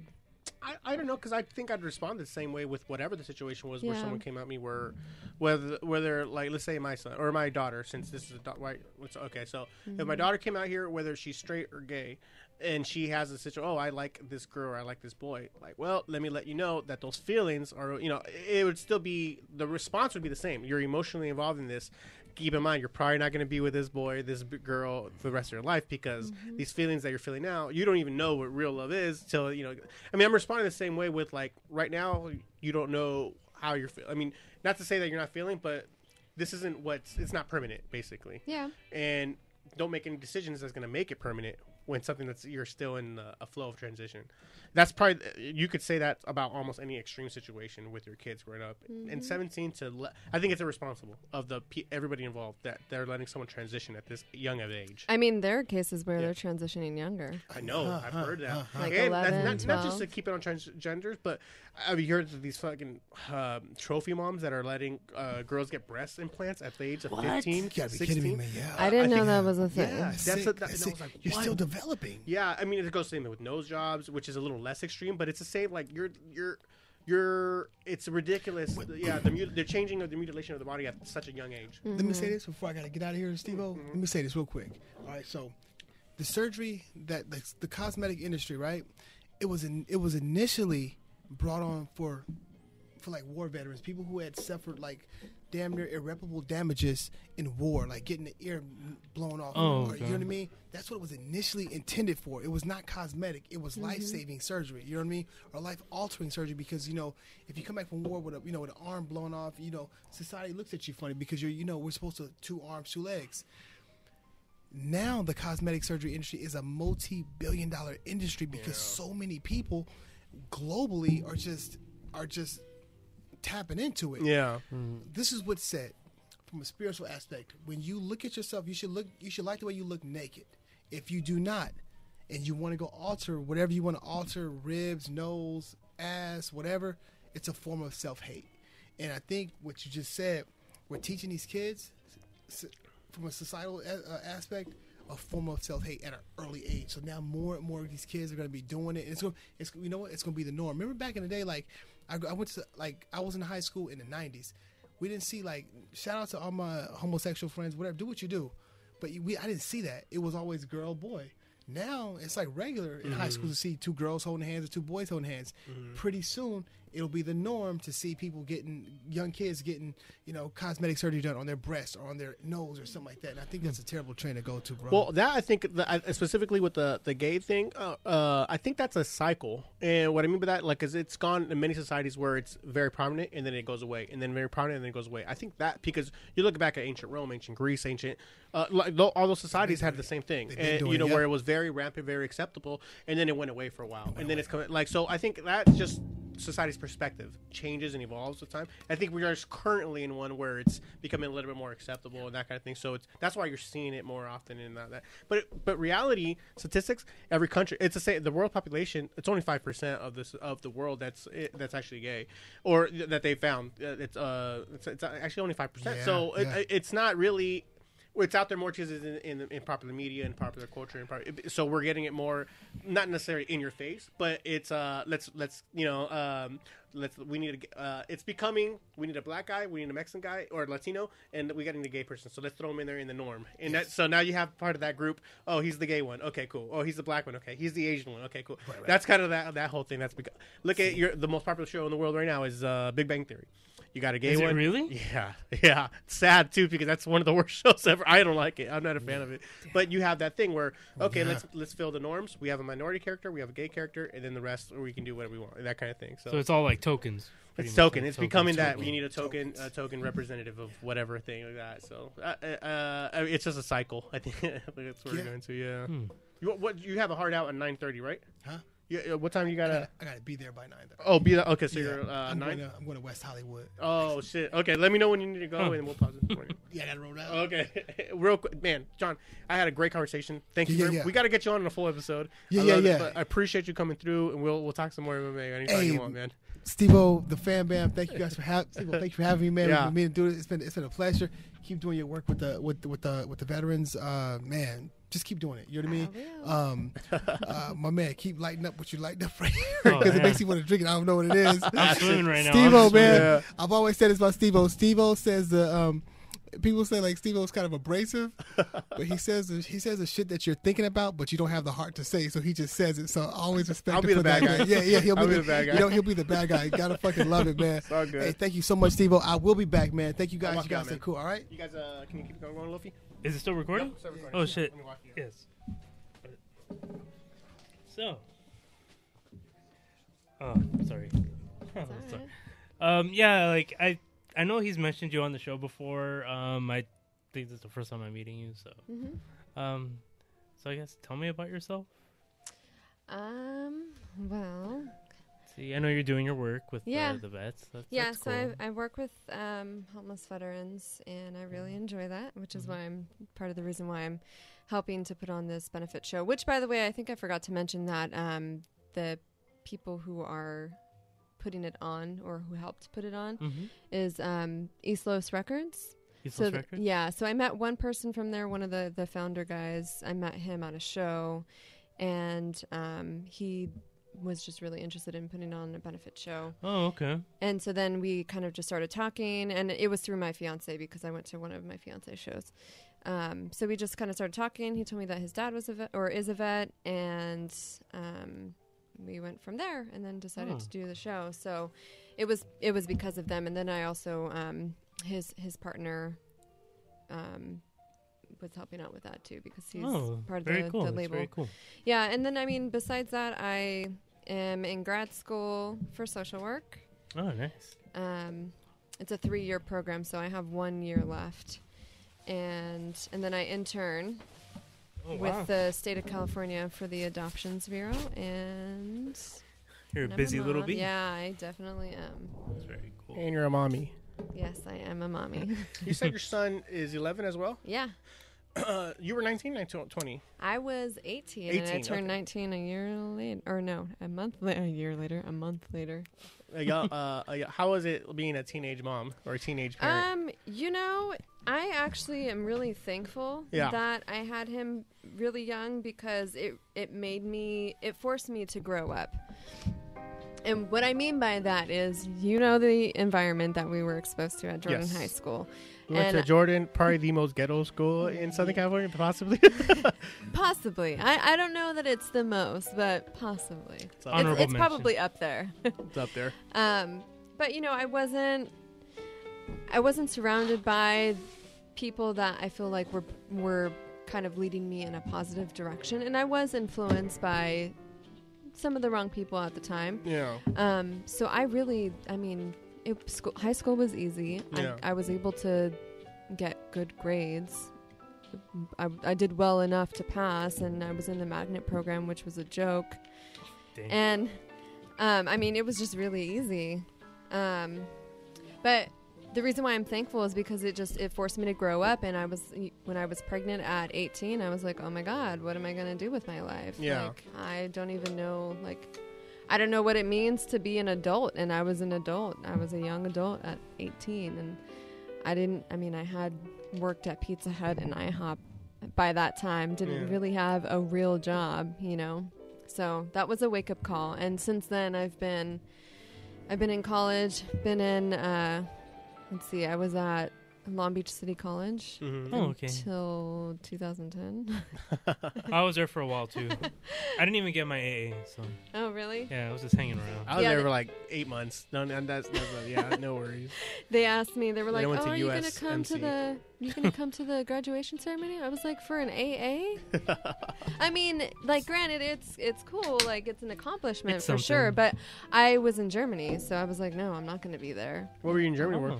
Um, I was visiting with Luna. Oh, You yes. remember yeah, yeah. Luna? Yeah, I still talk to her online. She's an army Yeah. chick. yeah. She's awesome. I love Luna. So I was visiting with her. Um, I think currently, actually, she's in the Middle East, right? Or uh, Jordan? She's all over the Yeah, she- place she's, all uh, the one of these time. all so I, I can never keep track of where she's at. She might be back in Germany now. oh, okay. I don't know. Yeah. Yeah. Uh, shout out to you. Yeah, Luna. I see, I mean, this was like years ago. This was in 2010. So you were visiting her. You were out there for a minute. yeah, just for um, I want to say maybe it was a week. Oh, okay. Yeah. Like a little VK then. Yeah, How'd you like Germany? I loved it. Um, people were really friendly. Yeah. Um, the accents were a trip. Were they? It's yeah, I like German accents. Or Yeah. I, and I learned like how to ask for a glass of water in German, which is like auf ich dein Glas Wasser haben bitte, which I'm s- I'm sure I screwed it up Yeah. somehow. But Fudgestein. Yeah, I don't know. Oh, I'm just trying to do my best danke, Hitler. right? yeah. Thank you. I'm trying to do my best Hitler. I don't know. Oh god. Yeah, I found like there's some accents that are. Uh, I mean, for the most part, most are very sexy. Most are very curious. Most are cool to listen to. Uh, I just came from for a few months. I was in Canada, and that's probably the very friendly place. Obviously, very cool place. But uh, like when you're fucking a girl and she starts to go, "Oh yeah, oh right there," that's hor- It's hor- all right. That uh, that joke didn't. Was that from Ted? No, it's for one of my jokes. I think I had a little written it down like, oh, oh, oh, right there. Oh, oh, oh, yeah, you're doing it. Right on, right on. Like, hey, man, li- uh, my, my dick's so soft already. Thank you, man. Very much. Uh, no, it's just that. Is that- it lotion? How do you get it so soft? yeah, it was one of those. Um, I don't know. German accents, yes. I'll ch- take that over Canadian accent any day. What's your favorite accent? um, the Hyundai accent? Oh no. Kidding, kidding, totally. Which one? It's a car. It's the Hyundai. Hyundai, Accent. that's- Actually, I don't that's know. to be honest, I don't. I don't know that I have a favorite. Uh, I, think, I just I, I like hearing all accents because I think it's really cool to be able to be exposed to like various. I mean, the there's hundreds of different accents that you can hear, probably thousands or more. yeah, twenty-two thousand specifically. Oh yeah. God, how do you know all this? I don't know. I made it up. So it don't matter.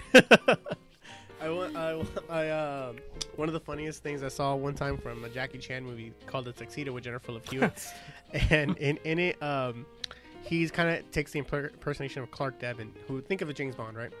You know, British guy, but um, uh, his name's James Tong in it instead of James Bond, James Tong, that kind of thing, right? But anyways, they think he's this suave British. um, Uh, he's supposed to be uh, this British Clark Devlin guy, and the girl hasn't met him before, but Jackie Chan's impersonating him, type of thing. So the other girl, uh, I think Debbie Mazar, she's telling him, telling Jennifer Love Hewitt like, "Oh, don't you just love his accent?" And Jennifer Love Hewitt's like, "Uh, no." she's just she's in her head, she's thinking the British one, and obviously she's listening to Jackie Chan speak. Oh my goodness. Don't you just love his accent? It's so sexy. And, and Jennifer's like, uh, no, no, it's not. Anyways, it just reminded me of that right now. So, uh, what are you up to? How do you like? Um, have you? Is this your first time on a podcast or anything? Yeah. like that? Yeah. Have you listened to? Do you listen to any podcasts before? No, I mean I, I have like here and there, but it Mm. was just like random things that I saw. You're not subscribed to anything. No. Then, no. Uh, you, why, you're just more of a music girl or anything Yeah. like that. Okay. Well, it's, it's like talk radio. Think of it like Yeah. that. Yeah. Yeah. With cussing. Yeah, I, I've, I've noticed. An open minded, really open minds. Fuck shit, cunt. Oh, you know, like, uh, hey man, relax. Yeah, yeah, open minds, really open Oh. minds. Open minds, yeah, closed legs. Yes, that's how we do it here. I'm kidding. That's a horrible. I mean, we're all about consent. I'm all about consent. so. yes, that's absolutely. You're right. No Bill Cosby shit here going on Mm. here, right? uh, how you, how you been? Up. I mean, for the most part, it's funny when you see. Like Jackie hates running into people from high school who she doesn't normally like. Oh, I haven't seen you since high school. Let's say, but uh, I for me, I find it very like I want to play catch. Let's play catch up in five minutes. It's that kind of thing, you know. so I do find Alright, it. ready, cause, go. Because you still live in Long Beach. Long Beach is a big city, but it's also a small town, if you know what I Mhm. mean. So you're constantly running into people. Yeah. Do you ever find that, that that to be the case when you run into like old high school buddies or middle school buddies? Um, I mean, I don't mind it honestly. I because I feel like since I had my son so young, I my social life was kind of cut off really Mm. early. I mean, I it took me a few years, and then I was like, okay, I'm ready to jump back in the social they- thing. yeah, till they're older, right? Yeah. right. Till he was a little bit older, and then I was like, all right, I can go out now. um, but I don't mind it. I I honestly don't run into people very often unless it's planned. Like when I Oh, met okay. up with Jackie. oh, that- right. that Jackie and was- Sandra, right? yeah. That was fun. yeah. I should do it again sometime. I know. It's been like over, I think it's been over a year. Has it? Yeah. What did you guys do? Girls' night out? Yep. We Went, went to, uh, Rock- Chippendales? no, we went to Roxanne. Is it Roxanne? Yeah. Yeah. Oh. Wardlow? Yeah. That's a cool spot. Mm-hmm. That got remodeled into a very nice. Yeah, it it's wasn't. very- it didn't look like Very that. swanky. always. It Actually, they serve didn't. absinthe there. I mean, Yeah, they it, do. it looks really nice, but the drinks are really expensive. Because it's. I think it has that whole like. Uh, That loungy. Yeah. Yeah. it's I mean, I like that they wanna have. be West Hollywood type of feel. yeah. yeah. But, right. But I mean, nine dollars for a beer. Come on. yeah. Seriously, nine dollars for a beer? I Yeah. think I, I think I paid. It's $9 club prices, beer. yeah, yeah. And, and it, it- it's funny. I mean, you could take a date there. I mean, that's what it's for. If you want to try to impress a Right, date, you know, you do your thing. You're not going to take a date Like, to I know bottoms this up. spot, babe. Yeah, you're not going to take her to bottoms up or whatever, which which I Oh, love. shit. But it's a dive bar, you know, that, that kind of thing. You know, the Roxanne. Oh, you know what? Let me try to impress her, so I'm going to take her to Roxanne's. You know, but, but it's that kind of place. Mhm. Yeah, No velvet rope?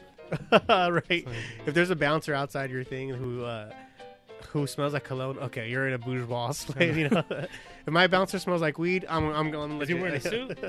Yeah. It's like a turtleneck, black turtleneck. So. Yeah, like if my bouncer wears a wears a shirt that says "I fuck on the first day," oh, okay, I'm gonna dive bar. I'm good to go. Yeah, no worries on that one. I don't know.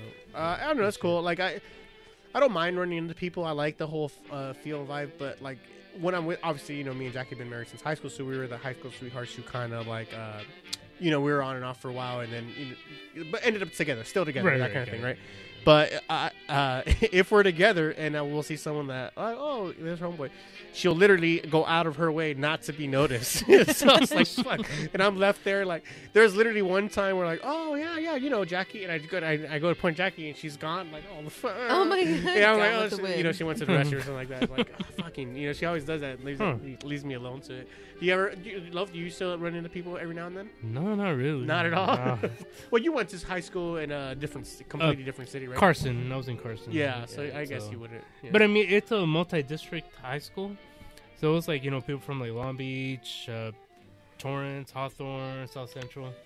So like e- even if like I'm like out and about, like I'm still bound to like technically like probability wise like more likely to run into somebody, you know. I, I, I don't know. I don't know. I think I have a magnet on because I almost every time I would go out for a long time, like, wherever we were at, if we were in Orange County, we were in L.A. or Hollywood. I'd always run into somebody just for something like, oh, I know you from some, and I, I don't oh, know. right, right. I don't know. I, I don't From know. where, but Yeah, yeah. I don't know. I don't just know how, why uh, that would happen or how it's noticeable, but it would just, serendipity, man. I guess, man. Yeah, I know. I, I, you know, for a while, I felt it was like a Truman Show type of thing. Like, you know, you guys ever feel that? Like, oh, shit, is, is this planned? Is this scripted? What's going on here? Why am I hot and cold at the same time? You guys ever feel like, like Yeah.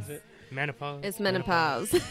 Hey, Jess, did you uh, real quick one to remind you guys? Uh, Eight o'clock, March seventeenth. Spikes and Rosemead. We have a concert going on. It's a benefit show. Please show up. Please head over there. It's uh, it's for the veteran. Support your troops for homeless yes, veterans. support It's them. St. Patty's Day. You're gonna go get drunk anyway, so might, Might as well, right? Might as well. Make a. Exactly. Yeah, uh, and, and if and if I'm here, we're there. But, uh, I'm not sure if I'm uh, be in town or not. If we're there, we're gonna head over there to the show. Yeah, we might sure. even do a live. We were debating doing a like Super a, down. Super a, down. li- a live feed from the Fifty Shades of show. Down. That, That kind of would thing. be Yeah, so awesome. So we'll see. We'll, we'll work it out. If like I said, if I'm in town, we're Mm-hmm. we're over there. So we'll do something like that. Well, I hope to see you there. Yeah, absolutely. I, you know, did your boss pick you? Like, I don't think we got to the actual answer, but you know, besides your punk rock past, or because Oh. your maybe your your You know- fiance is a your fiance's in a band, or what was it? Well, what happened was um, I so I started off as a case manager, which I really loved doing. I loved working with we we call our clients members Mm-hmm. Just because it doesn't sound so like I don't know medical. Sounds sexual, actually. No, it Yeah. well they're members. We want them to feel like they're members of. It sounds like, like the they got members. They got, yeah, oh, shit.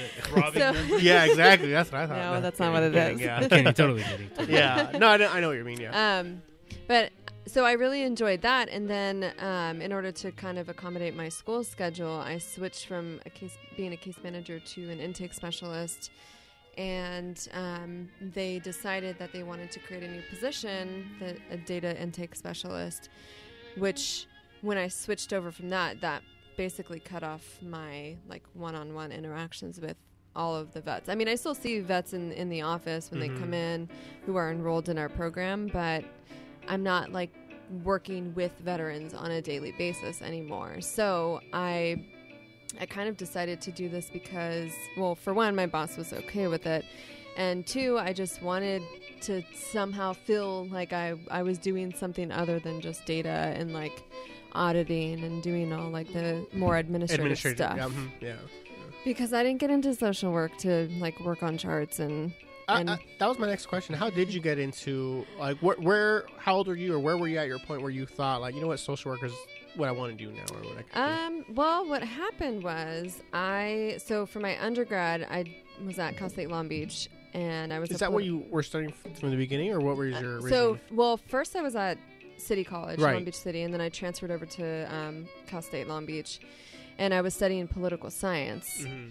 and once I graduated from there I I wasn't sure exactly what I wanted to do but I thought in the back of my mind I would maybe teach and then after after I graduated, the first job outside of like real job since I had been like waiting tables in between, and you know I, I quit working my my insurance job a few years prior. Uh, but my first job after graduating was working for United Healthcare, and I was working customer service, doing claims, well claims and customer service for the mental health and substance substance abuse department yeah. and it was a nightmare. It was like the worst experience ever. And I'm not I don't care that I'm talking down on United Healthcare because hey, you guys make a lot of money. Um, but Must be nice. but I just I really felt like um, I wasn't able to really help the people that I was on the phone with because sometimes they just wanted to talk to people. I mean, sometimes they were experiencing homelessness and just wanted to know like what resources were available in their area and I couldn't do that. Hmm. I couldn't help them because I was on a timer. I had to be on and off that phone call within 7 minutes and then back on the phone within like 20 seconds or some crazy short amount of Wow. time. So Sounds I miserable. just so yeah, it was, and I was there for about a year and a half. And after that, I was like, you know what? I just need to work in social services. So my first job after that, in like the social service realm, was working with homeless veterans, Mhm. and I was working for Volunteers of America, and that, and once I kind of changed my my view on what I wanted to do for work, Yeah. I was like, you know what? I think I want to go back to school for social work. And and I was also really th- lucky to have professors that focused on like social injust- injustice Yeah. and um, racism and all of the stuff that I'm against social justice warriors. Did that did that help or anything? no, I don't oh my god. You hate know that's what social workers are all about. man keyboard. Well, you heard it, folks. You heard it. Keyboard word. yeah. No, I, I, I mean, uh, it's very commendable. Um, when you see some, when you see a problem with something, and you just you want to help, you want to change it. Let's let's do something about it. You know, it's very commendable for uh, social. It's one of those. Um, man, I don't want to blow smoke up your ass, but unsung heroes. You know what I'm saying? That's Mhm. that's kind of like what what I see when I deal with social. work. And you know, it's not like social workers don't make a lot of money at all. And I mean, it's really unfortunate because to to make kind of like a I mean, I'm making a livable wage right now, but in order for me to like feel comfortable with my what I'm what I'm bringing in, I have to have a master's degree. Mm. And even still, I think because it's primarily a female dominated industry or or you Is know, that right? s- yeah, it is definitely social I, workers. I know about as much of that from Precious, the movie Precious. So Yeah. that's Um, no, actually, uh, um, one of my friends, one of Jackie's aunts, is a social worker. She said the same thing Mhm. though. So, uh, yeah, it definitely is female dominated, and I feel like that You has know a why- lot why to do with. yeah. Well, I think um, just from the start, there's um, from the start, it was kind of always female dominated, and, and I feel like it was like the, the idea was that women are more nurturing Mhm. and they care for people That's better, instantly what I, and right, and about, so yeah. so they were like, yeah, women should do this, and so women kind of just became more involved and like nursing kind of thing. Yeah. Mhm. Ki- kind of, but but more like, um, I mean, there were a lot of movements that were fighting against like children that were that were working. I mean, from a very young Yeah. age, immigrants who were like here. my kids. I put my kids to work. I'm watching you. Thanks.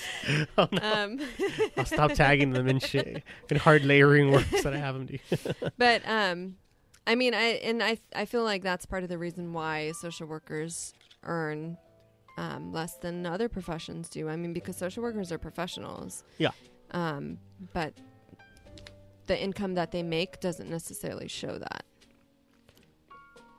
Yeah, I, I could see that. I see, the same one's coming from. But uh, I mean, for the most part, that's not obviously that's not why you do it. You No, you had a yeah. Not at all. That can, but that's also not like well, let's not get taken advantage of. Like you know, let's right. earn this. Yeah, Right. I mhm. mean, like I want to be able to like live, which I which again I am, but I Mm. I I don't have a master's degree, so Mhm. again I'm not making But as you're much working on it. money. Right. You're- yeah. I'm working Mhm. on it. I'm almost there. Got a Getting year there. left. and you're young still. You're uh, 31, right? Thirty. 30. Oh, happy birthday. Oh, must be nice. yeah. what is your birthday? It's September. I thought we were all the same age. I'm sorry. No. Yeah, you're right. You're all a year younger than I. Because yeah, you're right. you you're- graduated in with your brother. Yeah. Yeah. Yeah. Yeah. Yeah. Okay. cool. September. second. September second. So you're a Virgo. I am. Oh, awesome. I like your vibe. No one. That does. has no no bearing means on everything. anything whatsoever. no, but if you can make something sound convincing, yeah. like you can already be like, oh, okay. that's all. Life does make sense. That's all life Life right there. does Yeah. make Let's sense. make it sound convincing. so, what, so you were originally into political science. That was your.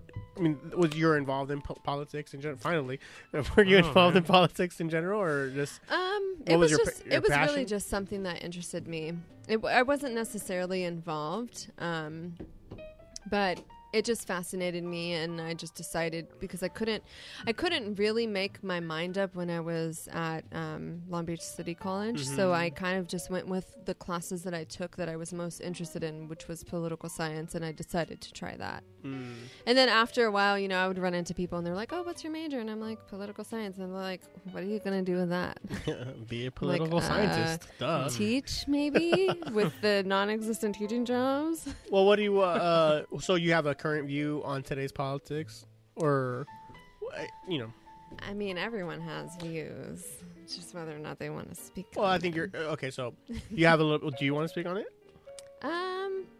Well, it depends. What are you asking? Well, I'm, I'm just asking how you feel about today's political climate, based on someone who, you- for you know, okay, so someone who you have an interest in it.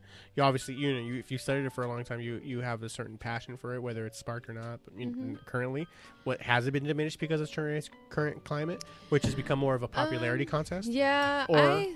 I mean, I feel like it's kind of been heading that way for various reasons, especially. Um, I mean, look at what's on TV, which I don't have cable. I don't have like I don't watch anything but Netflix occasionally, and Netflix usually, and Hulu. Yeah. yeah, and usually it's just documentaries.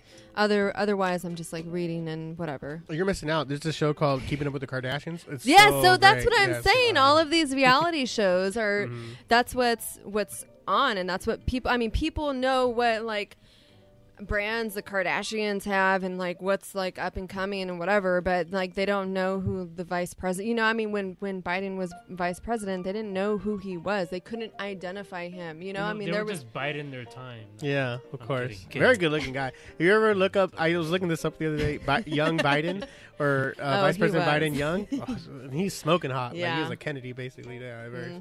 Mm. No, it's uh, it's More like uh, a Robert Kennedy or uh, uh, no, Robert. Yeah, the good looking oh, one. okay. Yeah. No, it's funny because okay, so my views on politics have not changed at all, and what I mean by that is like zero effect on us in our personal lives whatsoever. To me, I, if you're unless you're an actual politician, politics is essentially a hobby. No one wants to say that. No, because it, they they want to have like they their opinions have some value. They don't. Literally don't. I really I really don't feel like any effect that our presence has had on your lives is very minimal. That's the way I feel. Be, uh, I still feel the same. way. I think the puppet, not the puppet. I think the presidency is very much. no I think you're right Yeah, it's very. Well, I don't want to say that. it's probably closer related to how the Queen of England is. It's probably closer to that than we want to admit. The and I think it's genius. I think that's actually our forefathers are very wise men. And they're wise men because they knew something that all wise men should know that they don't know everything. But they made it so the control of the people is in that work of art called the Constitution. That that control is meant for the majority of the people, for not necessarily so one man can in a seat in a throne can have as much power as absolute every- power. It's not Yeah, about absolute yeah. Right. power. or even even ninety percent, even even much power at all. I think people give way too much credit to the seat of the presidency than than they they really give it credit for. Yeah, There's- the president can't really do shit like on his own. Like Y- Uh, you know, I, I- it's uh, not to say he can't do shit, but he's not as much. He's not in control as much as people right, think. isn't Yeah. not like in like in a dictatorship where he Right. can just like literally do anything on a whim. Uh, the- You you know. know, because the way I feel about whether a Republican or Democrat doesn't matter. I really don't. Feel, I feel there's a system that's involved in the way our country is moving forward, and the way our country is moving forward will not change. There's nothing that's going to be unless it's a revolution. That's the only thing that's going to be like, oh, we're getting, we're going, uh, we're going either a back in time or we're going like moving leaps forward. It's never like that. It's inches way, it inches its way forward. Our changes come slowly but surely. So there's no need for us to get e- too emotionally involved just because your side lost, your side won. Like when Trump won and Hillary lost at my my job sites, there was this like girl who was like uh crying like oh this country's ru-. like really come on dude, really come on let's let, let's be real But we were just talking Yeah. about just like the influence of the media, you Right, Know, like yes. you would think, Yeah. Let's be real though, because look at Mexico. Arguably, f- the government way more corrupt, right? I mean, because at least the way the system there way more corrupt. Let's look at Canada. Arguably, way a lot of people with a lot, uh, not as many people with a lot more mass, so it's not as populated. Way easier. The government's obviously a, a bit more, um, less shady, less more more in control, basically. Mhm. Where America's right in the middle. You go to you go down to party in Mexico, look around, and the people are equally as happy equally as sad. You go up north to party, Canada is awesome. You know, legal age drinking. You equally as happy, equally as sad. No one happiness. I mean, as far as you letting yourself get emotionally involved in the political system, you're you're kind of, you're either making it's a, you're making yourself bad or good. Um, it's the same interest that you have in a mo- in the in the Justice League movie, in the Batman versus Superman movie. Oh, you know, some people like this, some people suck. Like you're letting yourself get emotionally involved for this. Well, I It- mean, I it think that there's happiness right. No, and it definitely shouldn't affect one's happiness. But I think that Americans should be po- like politically involved, and not not because they think it's going to make a difference, but because they should be informed. But they're the, whatever side of the spectrum they fall on. I I mean, like I wasn't super thrilled that Trump won. I wasn't.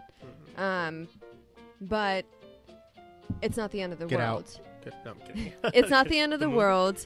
And That's a good one. and I mean, we'll we'll live. Yeah. And it is what it is. It happens. Mhm. And I mean, I I hope that we learn from this. But like, I'm not gonna let it consume me to the point where I'm like Upset about it. Yeah. Over no reason. to Yeah. where Yeah. I'm like depressed and I you know like Or where there's rioting on the streets for like, come on, guys. well okay but the thing is with the Mhm. rioting honestly i feel Mhm. like there's been because i've i've been involved in like peaceful protests That's a difference between pre- peaceful protests. Right. But riot, there's yes. always those those people who are going there who are anarchists or whatever whatever they are. Extremists. I listened to this guy named Alex Jones. He told me they were hired by the opposite. No, I'm just kidding. I'm not going to Alex They- Jones they- territory. oh my god, yeah, please don't.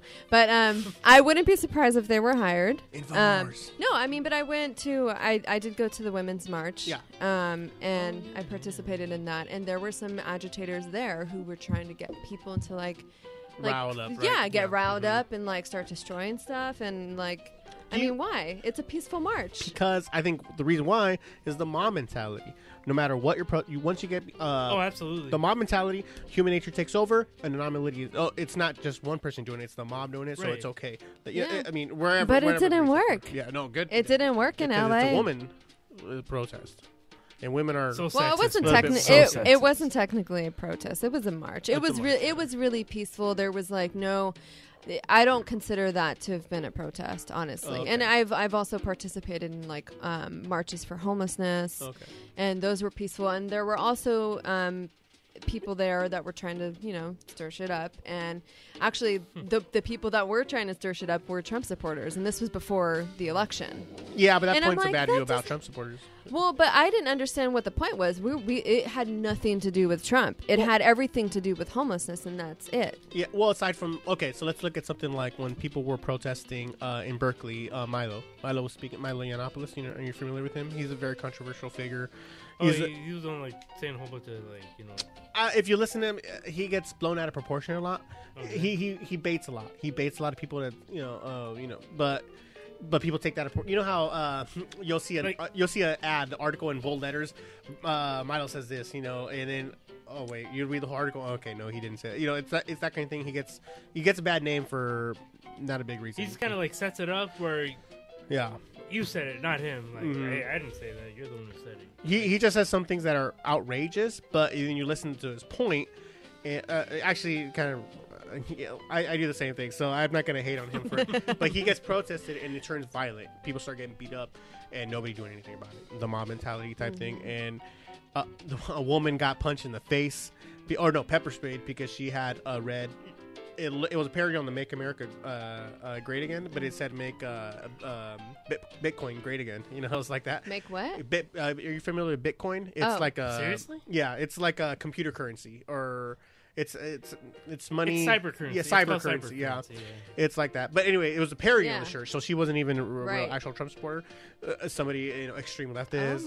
Oh uh, yeah, I mean, I've like, you know. I've heard they're about all waiting that, and you. I, I mean that that kind of stuff actually does upset me because it it makes me feel like it really discredits um, the people that are Whoever you are. peaceful. I mean, you get the extremes of any situation. Yeah, right. All of a sudden, uh, Trump supporters are looked like dumbasses because of this. All of a sudden, the left is looked as a dumb or Mm-hmm. uh, as hate mongers because of you know like right. uh, you know those kind of people put a bad name for whatever group you're supporting. Right. It- like you said, you had that at the uh, women march where people are trying to get people riled up and let's do something, you know, that kind of thing. Like, it's uh, we have to be very aware. Well, I mean, I think that's it goes to letting yourself get em- too emotionally involved. Mm-hmm.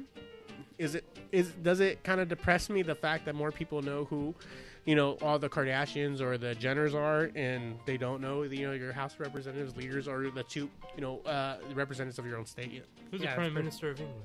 That's kind of depressing, you know, that people aren't I more mean, knowledgeable. But I'm also not that fucking surprised, and Yeah. you know, I'm not that.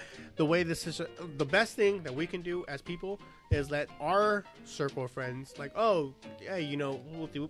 The best thing we can do is start a podcast and let everybody know what's going on. But um, you're in control of your uh, the people you're closest with. It's, and we have a voice of internet now. We have the voice. Uh, we have everyone has social media. Everybody can share these videos. Everybody can express their opinions in that. Right. That's the best we can do. Aside from being another one like, well, let me share this funny video of that. That by all means, I'm not trying to be a party pooper, but by all, but also share those other videos that you see on Daily Mail or you see on these other websites where you're getting this thing. By the way, Daily Mail hates me. I'm always constantly uh, uh, race baiting them. Anytime they uh, po- post anything, uh, that's who. That, Is that why out- you get kicked off I all found the out that's who's blocking me. Anytime I post something, it's Wait, the, it's the people from Daily Mail. Like it's very kind of like um uh a very liberal, but they, they post very sweet and uh, sympathetic videos, and I'm always obviously putting like outrageous comments on them, and those are the ones who are blocking me. I end I ended up finding out. So Really? You're egging them on. yeah. Uh, It just I am. I'm, they're only encouraging me, baby. I'm gonna keep doing it. You know, that kind of bullshit. Uh, like this, they were. Uh, there was this like article about how ducklings were getting like uh, murdered, right? Like ducklings. yeah. Ducklings, really? Yes. What do you have against little I know. I ducklings? don't have anything. It's cute, but I put it like okay, but. All right, come on, let, us get some chicken nuggets. Who gives a shit, right? They're just ducklings. But I posted on the comments uh, the theme song to DuckTales. and that got me, like, got I kicked out. I'm like, oh, come on, guys, have a sense of humor about it, you know? That got you kicked off Facebook? No, kicked off of uh, that like That- feed. okay, Uh-huh, got it. Yeah, I don't know, man. I For just feed, really? Like, yeah. Because I know you get kicked off Facebook too. My God, it happens all the like.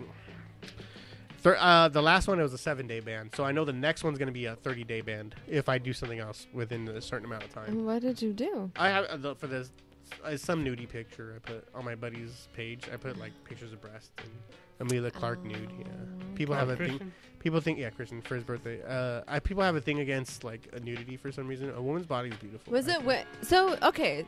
And that's so it was women's breast, right? It was Emilia Clarke from Game of Thrones. A picture of her when she was bare breasted. Yeah. So why can men walk around like? I, this is one of the only countries where it's like that. A lot of other countries, it's very uh, like Yeah, when I went around- was I went in Europe when I was in Europe. I mean, I went to like nude beaches, and it was. I How mean, many- don't get me how many wrong, it was did you see? awkward. None, Oh, okay. none. They have a Um, problem then because But that'd be you know having what? The men, Bonerville, the right? men It was were close all outside. wearing speedos, so Yeah. they were. I didn't. I don't think I saw any nude men. I Oh. only saw topless women, and I think I may have seen some one person who was completely nude, and that was a woman. Mm. But yeah, I mean, and it I, it was different because I wasn't used to it. But like, hey, it was it was fine. I I didn't mean, have I'm very problem with comfortable with uh, with nudity, female or male nudity. I don't really give a fuck. But I think it's a very uh, mm, Puritan point of view. Would you say? Just like the way most. A very, very super old school and. No, I, no, guess no. I, I don't want to say conservative, but just very. Um, p- uh, that's very taboo for anybody in, in Middle America or most of America where it's a completely naked person. Mm-hmm. Let's shun them away from. Well. I mean, and the same thing goes for l- women who are breastfeeding publicly. oh yeah. Oh, yeah. and I have yeah, never yeah. been Yeah. fine. I mean, when I had my son, I was embarrassed to breastfeed in public, so I only stayed inside. Yeah. And it took me a while to really get outside of the house, but as a result of that, I was depressed because I wasn't outside. I didn't want to go anywhere because I'm like, oh, I'm like I'm so ashamed that But I can't go out in public and like breastfeed. But you didn't like think anything bad of someone who was. No, right? absolutely Yeah, not. yeah. I don't have a problem with women who breastfeed, but but that was me. I mean, I was also 18, and I, you know, like Hmm. I was just that's how I felt at the time because you know that's kind of what I, f- I feel like that's But let's say the you message. had another kid right now. Oh, would I wouldn't care. I, right. I would do it. I don't care. because I think the way you're mentally uh, at 18 is way different than when you are an actual Yeah, adult. it is. So why are we letting these transgender kids? Try, no, Oh my god! Why are you bringing it back to that? I'm just saying, mentally we're not all the way there at 18. See, you, 17. you you found a way in. It's not working.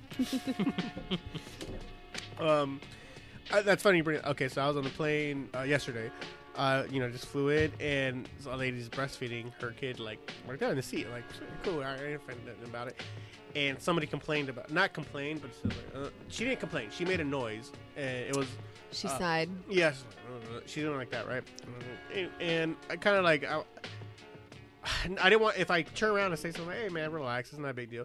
If I say something, it's gonna be, oh, now we're making a big deal, and it's a. Oh, okay. right now, it's all it is is a sigh. The lady breastfeeding party didn't even hear it. No one's making a big deal. Let's move on. But it did kind of like. It kind of it kind of bugged me where I wanted to say something just because you see somebody else kind of being rude and you want to say something, but at the same time I did like, well, let's not make a big deal about it. Let's not, I don't want to be on someone's fucking world star, you know, like Yeah, so kind of thing. Oh. don't put it out there. Yeah, doesn't need to put it out uh-huh. there. yeah, exactly. like- let's keep it. Let's keep it low. But the interesting thing about that is, I mean, look at how women are portrayed in like magazines and everything else, and you Right. know how they're like half naked and like Sexualized. yeah, they they definitely are, and they're do you, they're do you have a problem with that? Yeah. I my only problem with that is the hypocrisy because why like so they're they're sexualized and they're You exposing. don't think men are sexualized? No, I think they are too. Yeah. I mean, I Um, don't think there would be hypocrisy if, if both sexes are sexualized. No, but I'm saying with regard to certain things, like for example, breastfeeding, Uh-huh. because other people view it as something that shouldn't they they shouldn't be exposing that yet. And I know that's not a sexualized thing. Obviously, that's a very nurturing thing, and a woman is doing that to to give their child, their Yeah. baby, To feed them, nutrients yeah. that they Right. need. Nothing more natural than that. But yeah, I mean, but I mean, you look at like Maxim and like all these other magazines, and they're like half women or nude women, and like it's it's okay, and I don't have a problem with that at all. Yeah. But I mean, like when it comes to things that are very natural, like I I I don't think that there should be a problem with it. Oh, I think the same person that has a problem with a woman breastfeeding on the plane is the same person. Well, I don't know if you guys saw that. art. It was about two weeks ago where a lady got kicked off the airplane because she had too much cleavage. She was showing. The same people. Uh, you didn't see that? Yeah. It was like two weeks ago, and it wasn't that much cleavage. I've seen worse, you know. But I think it's the same people that have a problem with that. I think people are very uncomfortable. The same people that are uncomfortable with the nudity, uncomfortable with the exposure. Uh, I get it if it's something like where a girl's in a bikini. Uh, I'm not agreeing with it because I don't give a fuck. But I, but she's like, oh, you know, it it has some human decency. This is literally a mother giving feeding her child. That that's where there's zero. I mean, if you're getting a boner off that, there we got other problems, you know. Like, it, so look, there's zero sexuality going on Right. on this. It's uh, uh, this is if anything has like a, a pass on like exposure of nudity, but lady, uh, whoever the wh- or man, whoever the conserv, uh, the Puritan individual who's uh, you know afraid of Puritan individual. yeah, like whatever that. the fuck, like that. lady, uh, you could give that a pass. You know, she's br- fucking Yeah. lady's breastfeeding her kid.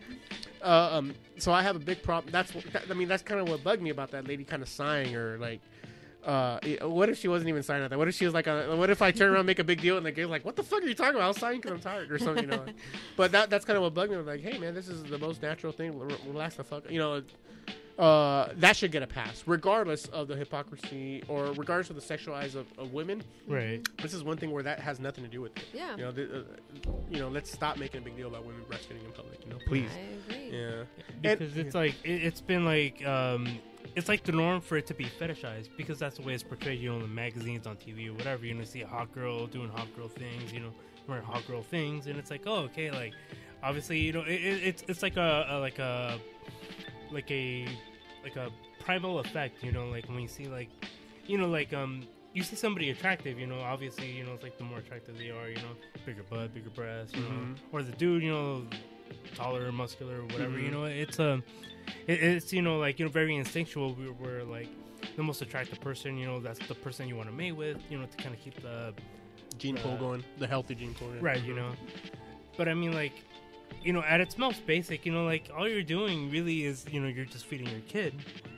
And like because it's not in that you know like it doesn't have that sexual context or it's not the time and place for that to be a thing where it's supposed to turn you on but it's not turning you on. It's so therefore it, all of a sudden it's like oh what the fuck? Like ugh. It's like you know like i don't know putting like i don't know ketchup in your soup or something. I don't know Does that make Kind of sense? soup. Because top ramen ketchup is not bad. No, I'm kidding. Yeah. Um, yeah. that's It's, weird. I'm kidding. I'm kidding. I don't. I don't like it. I don't like it. at all. Oh, I miss cup of noodles, tapatio. man. I'm a I lemon guy. cup of. Tapatio. Oh, tapatio. perfect.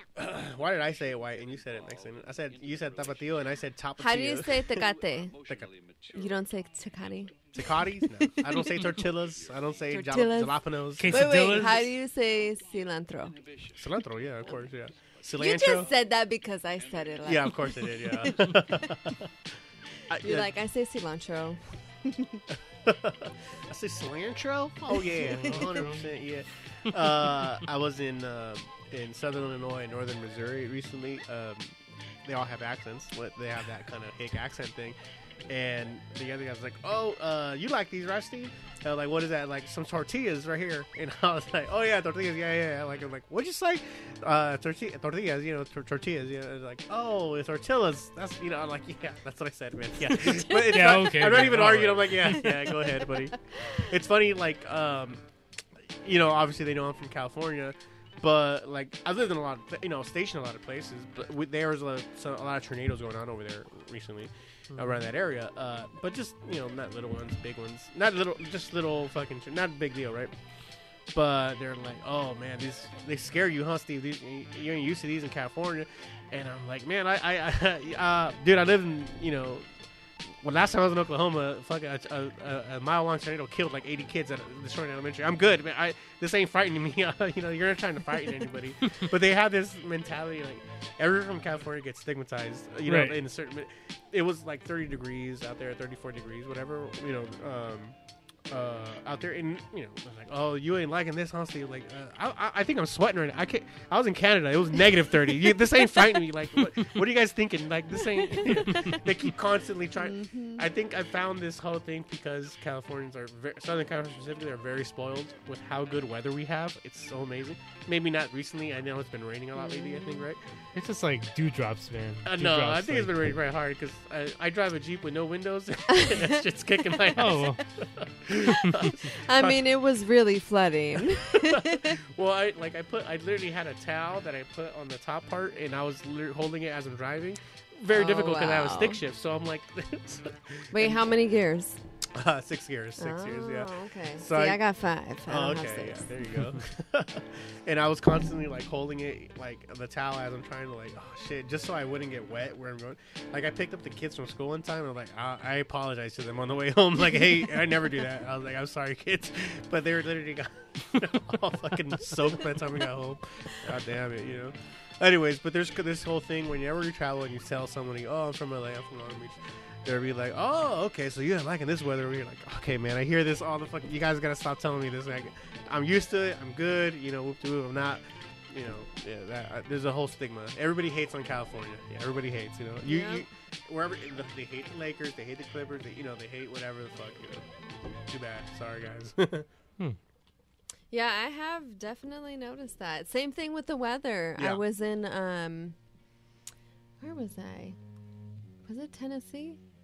Um I was in Memphis and it was it was kind of chilly. It wasn't Mm-hmm. too bad, but it was it was like in the 30s maybe. yeah, Which Oh. like I like that. I love that when it's in the 30s. can Like wear a it's jacket, yeah. good. yeah, because then I can like actually wear a scarf and like and accessorize. right, yeah. I can because when it's 60 degrees here, I can't wear a scarf. It looks dumb. like what?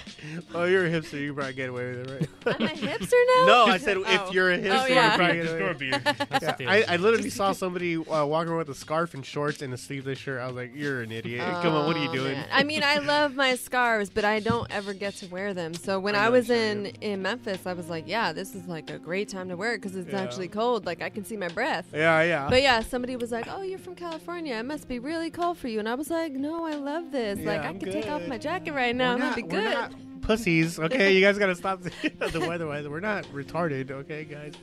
Yeah, definitely. There's a.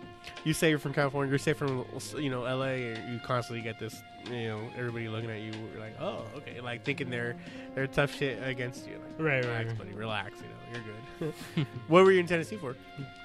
Um, I was actually visiting with a friend um, who I met in Long Beach, and then she moved back home to Oklahoma. And Where out? Whereabouts in Oklahoma?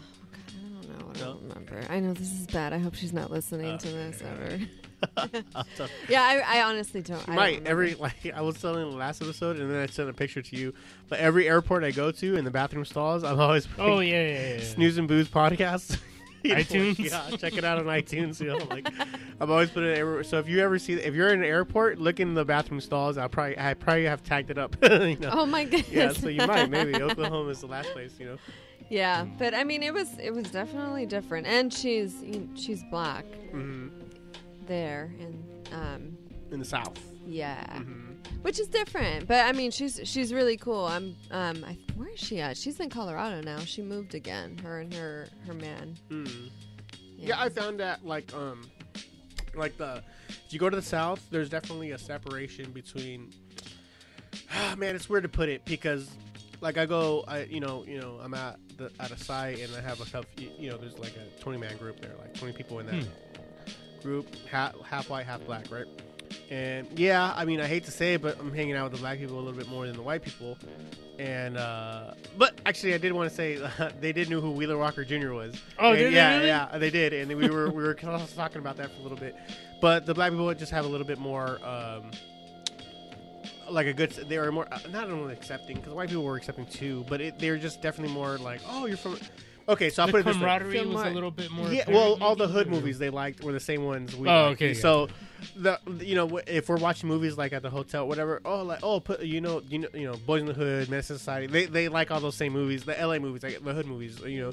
And the white people have never even heard of these movies or that kind of thing. So I guess that the, What were they watching? yeah, Just out of I, curiosity. I don't know. I didn't, I didn't find out, but they knew who Wheeler Walker was. So not that I couldn't go to their side and, and find out what the. Uh, but I, I just uh, they they related a little bit more. The uh, black people were just related a bit more to to to the things we, we all like. That kind of Right, thing. You know. That, right. Yeah, it was weird.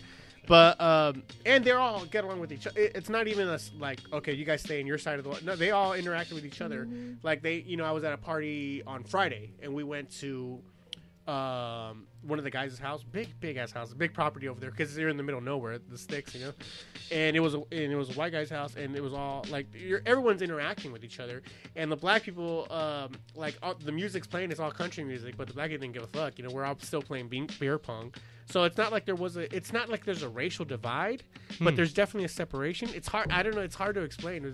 You know what I mean? Yeah. But, but it, it was very curious in the South and and then uh like hearing the black people talk about like oh yeah they, they got that country shit oh this is a good song so they knew they were very aware you know they're very very aware of each other is it so it's very very interesting yeah Because they've already had the exposure and they've kind of already adapted to yeah it. it, it's very very curious how it's definitely different than it was here in la you really wouldn't have that here in la uh, it, it's I think a little bit more separation between Mm-hmm. Oh, your, yeah. your race sticks with your race. Not that it's not like that over there, but they're a little bit more in, inter, integral. You know, like integrating with each other. You know, uh, Hmm. so I, I found it was very curious. I guess Yeah. I guess one. Okay, so uh, we were all eating at the for lunch on like on a Saturday, right? The whole Trump thing came up. Hundred percent, all the white people were very, very much pro-Trump, and all the black people were anti-Trump. But it never got like, oh yeah, they, they like Trump. You're gonna hear all about him, and you know, say like that's what the the black people were like. Oh yeah, it was never got. They never got into uh, uh, heated Confrontation or debates Right, anything. or yeah. right. conversations. They were like, "Oh yeah, that's them. They like that shit." That's all they said about it, and then it, they moved on to a different subject. So it was- you Hmm. probably wouldn't have. I mean, you know, I've, you come here like you know, when I'm working at Wilmington or Carson, and oh no, if someone goes on Oh, Trump, all of a sudden it's a whole thing, and Things he gets get gained up. heated, and, and people like, want to fight. Oh Yeah, my god! yeah, yeah, and it gets It very- is not that serious. Uh, exactly. I mean, like again, I'm not pleased, but like I'm not gonna. I don't know. I Mhm.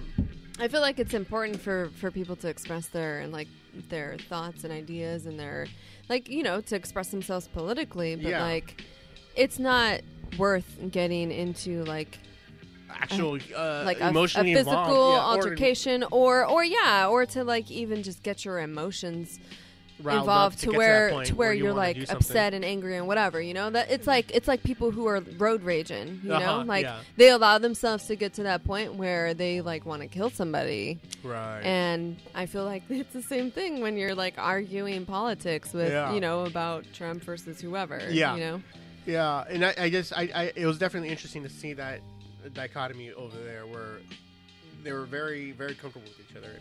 Even though they were still separate, they were Yeah. just very much like it wasn't an issue. It wasn't a big issue. Right? Yeah, I think here it's more of an it's issue more divisive Yeah, very much because so, people yeah. are like, oh, Why, why do you think that is? Do you think it's just uh, the oppressed? I mean, dude, I'm, we're we're literally. I was literally like in Ferguson, where it, where the racial divide is very. So I thought it would be very much like us against them type of thing, and it wasn't at all. And I was very surprised by that. I found that more here. Why do you think? Yeah. Is it the a liberal state, or is it just more like minorities have a different voice here, or what you do you think it is? I don't know because Oh, I, I, just want to be clear. Uh, is a white girl. I need- I don't know if anyone listening. I'm to also will Costa Rican. okay. don't forget about that. So I- Mama's maiden name is Camacho. I'm just saying.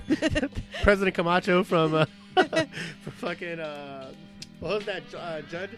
Uh, damn, Mike Judge movie, uh, Idiocracy. I'm sorry. Oh, God. Instantly, when I thought about President Mike Camacho, Judge? yeah, uh, Mike uh, he uh, he wrote Idiocracy. Uh, so Terry Crews plays President Camacho. That's the the first thing I thought. He's like a president slash porn actor and- slash uh, wrestler. There was a wrestler, Camacho, right? Uh, was there? I, th- I think. Oh, okay. Someone always brings it up, and I'm like, I don't know who that is. I'm Maybe they're talking about that movie. so, I love that movie by the way. What? Yeah, it's a great movie. So, what do you what do you think it is? It why in uh, I guess here. Well, we'll speak for ourselves in L.A. or in uh, Southern California. Why it's more divis- divisive here? Um, you know, I really, I've been trying to figure it out, and I, I feel like here, especially the way that the media portrays things, is like very kind of like. Oh, if you're a liberal, you're this. You're a snowflake. You're, you know, like every what? Yeah, like snowflake. Um, like pansy who needs a, a safe space Yeah. and then and then on the on the other side conservatives are portrayed as these like overbearing whatever like hip, hip, hypocrites that just like like i don't know whatever i mean it, it happens on both sides of the spectrum but i feel like because there are um, these views that are that are like plain and clear in, Yeah. in media every day people really believe them and buy into them and they start like th- this is how they start treating other people who don't believe in their, Their views, yeah. right. Yeah. who have different views. And so i feel like because that influence it's just like there's always a conflict between them. Like you don't agree oh you're this. You're just a snowflake. You're just this. Or oh mm-hmm.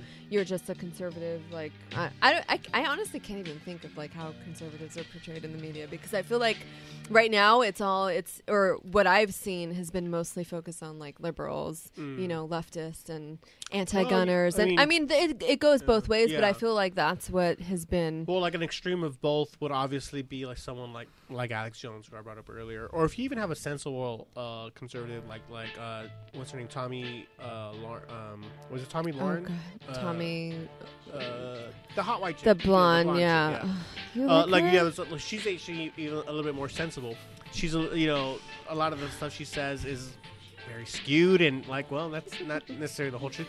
very and- very skewed And I almost feel like she's playing a character, but that's how I feel about both sides because there's Yeah. leftists who are like, man, you, are you playing a character? Or is this really you? Because it doesn't I sound authentic. Yeah, no, and I agree. Yeah. I agree on both sides. That's definitely present. But I mean, with her, Tomi, whatever her last name is. I is. think Lahren. I mean, something, yeah. she's she's like she's always wearing some low cut shirt where Mm-hmm. her breasts are exposed, and and like whatever. That's fine if if you want to like sexualize yourself like everything else. That's Ha- cool. That's nothing wrong with that. I don't. no, there is nothing wrong with it, but you know, like she's got the blonde hair and There's a look. I yeah, there is a look, Mhm. but I feel like there's no real substance to a lot of the things that she says. Like a lot of it is just like, oh, you're this and you're that, and she's like blaming people, which again I know happens on both sides. But Mm-hmm. like I don't know, I I listen to her and I'm like, oh my god, is this is she serious? yeah, well, when you listen to her, you disagree with her. But if you agree with her on one thing, would you still be like portraying her like why is she portraying this I- look? Yeah. I think so, yeah, because I you know what I'm I'm well, look not at a Ana fan. Kasparian. Are you you know the young the Young Turks? Are you familiar with them? Uh, okay, so they're on the opposite side. They're on the left side, and very educated, very well spoken, and but Ana Kasparian's also a ha Armenian chick, uh, who's coming across kind of the same way, you know. Uh, but she's brunette. She's a little bit darker skinned, and Mm-hmm. she has a very uh, the same way like Tom, Tommy uh, T- Tommy Lawrence. She, she speaks well, but she's asked from coming from a skewed view. Yeah. But we don't sexualize her because we agree with her. You know, I don't even know who that is. no, but- no, no. You, I'm just saying it. it- Right, yeah, right. But she doesn't come across. But- as, But my my thing is Tomi just you know, okay, so one thing that I am just like I'm fundamentally against is like bullying yes. and name calling and all that stuff. And that's exactly what she does. And I don't feel like because we have a president now who like throughout his campaign, that's kind of some of the tactics that he Yes, chose to course, yeah. to employ that it's okay. Like, I'm sorry, but there shouldn't be like on Fox News. It shouldn't just be like a whole 30 minute segment about like talk, talking shit on snowflake liberals and all these people who want to like take away guns. I'm I'm I'm very I am liberal. I love my guns. I will never get rid of my guns. You're I'm flexing not an right now. anti- For everybody at home, she's flexing. So I'm that's the bad I intimidated. am You don't not know, but I'm ant- an intimidated. anti-gunner. Yeah, like yeah. I, I, ag- I think that there should be more regulations. I don't think it should be as easy. But no, I don't want to take away guns because I fucking like shooting guns. It is fun. It's great. Yeah, it yeah. is. It's really fun. But you know, to have to be like put in this box that is like a complete false representation Yes. of like liberals. Yeah, you're liberal, but pro-choice. You're liberal, but you're pro-guns. You're liberal, but it's so like, Right. Well, uh, now I'm not. Uh, am I liberal? Am I not? But don't. Right. Like, yeah, exactly. Yeah. You know, Mhm. I mean, because I, I never, I never was one to put myself in a box like, oh yeah, I'm this or I'm that. I always felt like, you know, like I, I look at the issue and I decide whether or not I agree. But my views have, have been more on the liberal side, which whatever it is, what it is. Um, but also, I'm not opposed to hearing the other side of the story. I just, what I don't agree with is using Bully using tactics, bullying. yeah. Yeah. I don't agree with it on either side. I don't think it should be done. I guess I, just, I, I guess I do disagree with you on this part because I'm not fundamentally against bullying because I think it's important growing up to be bullied. I think that's a part of growing up. Going to. Jordan. Is there like a degree to like? Well, I mean, like obviously bully tactics in politics are just like it's very immature. But I definitely feel like um okay, so if someone were to bully my kids, I don't feel the right thing to do is to let me go speak to his parents and let me go make an issue out of it. but don't like go fuck yourself. But it's one of those like things where like there's like a a factor of civility that's just kind of like thrown out where it's like not even an option. where it comes to this, it's like we talk about this all the time. Like, well, what's going to happen when you're in the real world and you can't? Your parents aren't going to stick up for you. Mm-hmm. You're not the, the the kid growing up is not going to learn to stand up for himself if the parents always constantly being the helicopter. Oh, parent yeah. and not letting the, the there's bullies don't change. Bully, you're going to have bullies in the work court, workplace. You're going to have bullies in high school, middle school. The bullies are Mm-hmm. Always going to appear. Yep. So if you never teach your child how to deal with them, or by letting them deal with them themselves, if you're always stepping in, you're never you're uh you're kind of crippling your child to that fact. So I So are like- you saying that the left needs to go in and address that? I don't know what the left thinks because I'm not judging the left I based on it. Yeah, I know, I wouldn't dare do that. And uh, you, you know, I feel that way too because I'm very like a, a pro gay marriage, but I, I, you know, I'm a marine, I'm a vet. Obviously, I love guns. And um, I'm pro, you know, whatever the fuck. I'm pro that, but I'm but I'm pro-choice. You know, with, with, uh, equal rights for women. Uh, I, I was just trying to get in your head. I know all. you got it. That's You got it in my head. How dare you? Get out! No. No, but I, I do Yeah. agree with you because I told my son, and my son is, I I just realized like a year and a half ago that I was so strict with my son that he was so he would be so afraid to tell me if he spilled like juice on the table. And Yeah. I'm like he's like I'm so sorry I'm so sorry mom I'm so sorry. And I'm like it's okay. It's just juice. Like I'll wipe it up. It's fine. But then I realized like I was being so strict with him that like I, I had him in soccer and there was this little this little boy who was kind of he wasn't bullying him but he was trying to bully him. And my son felt like he couldn't Tell you about it. he couldn't he couldn't defend himself Oh, okay. because I would get upset with him and he was so afraid of me being upset with him that he didn't want to upset me so he didn't do anything about it and I was like absolutely not you have every right to go you have every right right to go and do what you have to do to defend yourself against somebody who's who's messing with you if somebody pushes you you push him back Yeah. and that's just how I was that's how I was brought up yeah. And and I I feel like that's what made me into the person that I am and why I'm I'm in social work and I decide to like defend other people's rights that I feel like should be defended Yeah, because absolutely. that's just part of who I am. Yeah. I mean, uh, so so when how did that situation resolve itself? Um well he um So in that instance, because because my son let it happen a few times, Mm-hmm. I um I and he did it in front. The little boy did it in front of his dad, and I and I confronted his dad about it. If that's going on in front of his dad and his dad's not doing And anything, he well, no, the dad's he wasn't asshole. doing yeah. no right. He wasn't doing anything. He didn't jump in. So in that instance, I did I did confront the father about it, and I was like, look, your son is doing this in front of your face, and I don't think it's appropriate. And um, I mean it. We there was there were only a few more um, games I think left, maybe maybe three games left at that point. So I mean. I, I knew we weren't going to experience that any longer, but I told my son, I was like, you have every right. If, if he pushes you, if he punches you, like, you defend yourself. Yeah, I think maybe it's a little different too because um, as a father, I'm coming at it completely different than a mother would. Yeah. Uh, you know, without the uh, the nurturing stuff. But I, I literally have scenarios for my kids where I'm the bully and I, I want to like this is how you react. This is the situation. So uh, you know, I'm just trying to think of it logically. So they're they're in a familiar situation. Th- That's number one. I don't want them to freeze up. Most people freeze up when they're in an unfamiliar situation. I mean, this is something I took away from the Marines, where we constantly train situations and Yeah. this pops up, this is what you do. This pops up, this is what you do. Obviously, improvise, adapt, and overcome. Mm-hmm. But for the most part, in the situation. So I remember, like, like uh, I, I not earlier today, yesterday, yesterday evening, I just got home. Uh, and um, I was thinking about it, so like I like, hey kids, you guys know what to do when this happens when you're bullied, right? You're like, no, what, like, so I'm literally talking to them. Okay, so I'm walking by, like, man, give me your fucking lunch money, homie. And then they're like, ah, stop, dad, leave me alone.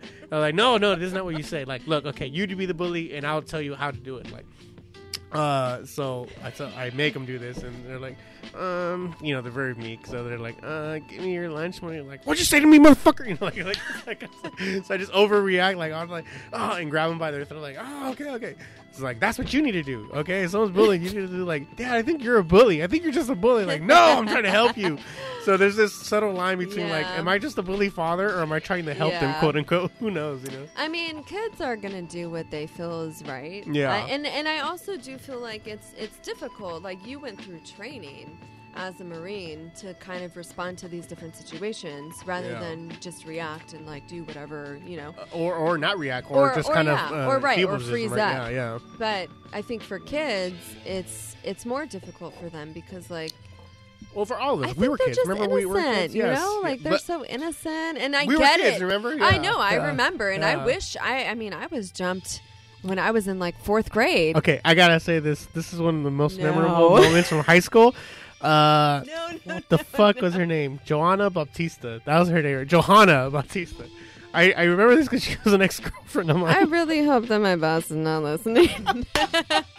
she was an ex girlfriend of mine, and it, it- not that it ended badly, but I just didn't like. Man, she was kind of dumb. Anyways, so cut to a couple months later, you got into her with her for I don't know what reason. I think she was talking shit about you, yeah, it And it kinda he pissed you off? She said, but "Well, I I had just gone back from lunch. I wasn't trying to fight anyone."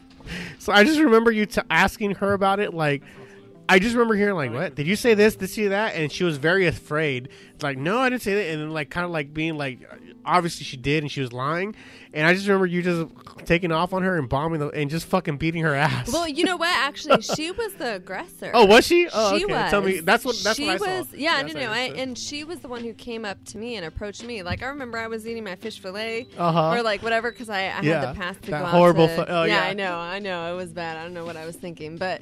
I had a pass and I went to go eat lunch and I was just about to take a bite of my sandwich and she came up to me and asked me if I was like talking shit about her and Oh, I'm okay. like no I'm not like what what are you talking about and so then she continued to ask and, and was like pressing me about it, and I'm like, dude, I'm not like I'm not trying to fight. I just want to eat. I just want to eat my food. And then she pushed me, and then pushed me again, and pushed me a third time. and Yeah. I was like, all right, you know what? So I dropped my sandwich, and that's that's what got and you. that's when it went down. I was like, third time. I just sandwich? and I yeah, and Yeah. I I didn't eat my sandwich, which I was like probably the most upset about because then I got suspended, and I was like, this was self defense. Yes, yes, of course. I remember I told everybody that. Oh no, she did it because uh, she's an ex of mine and she was getting her back for me. I remember I told her, and I You think half the people, start half the people believe that. Oh my god. very, very funny though. I like that. Yeah. though. That's funny.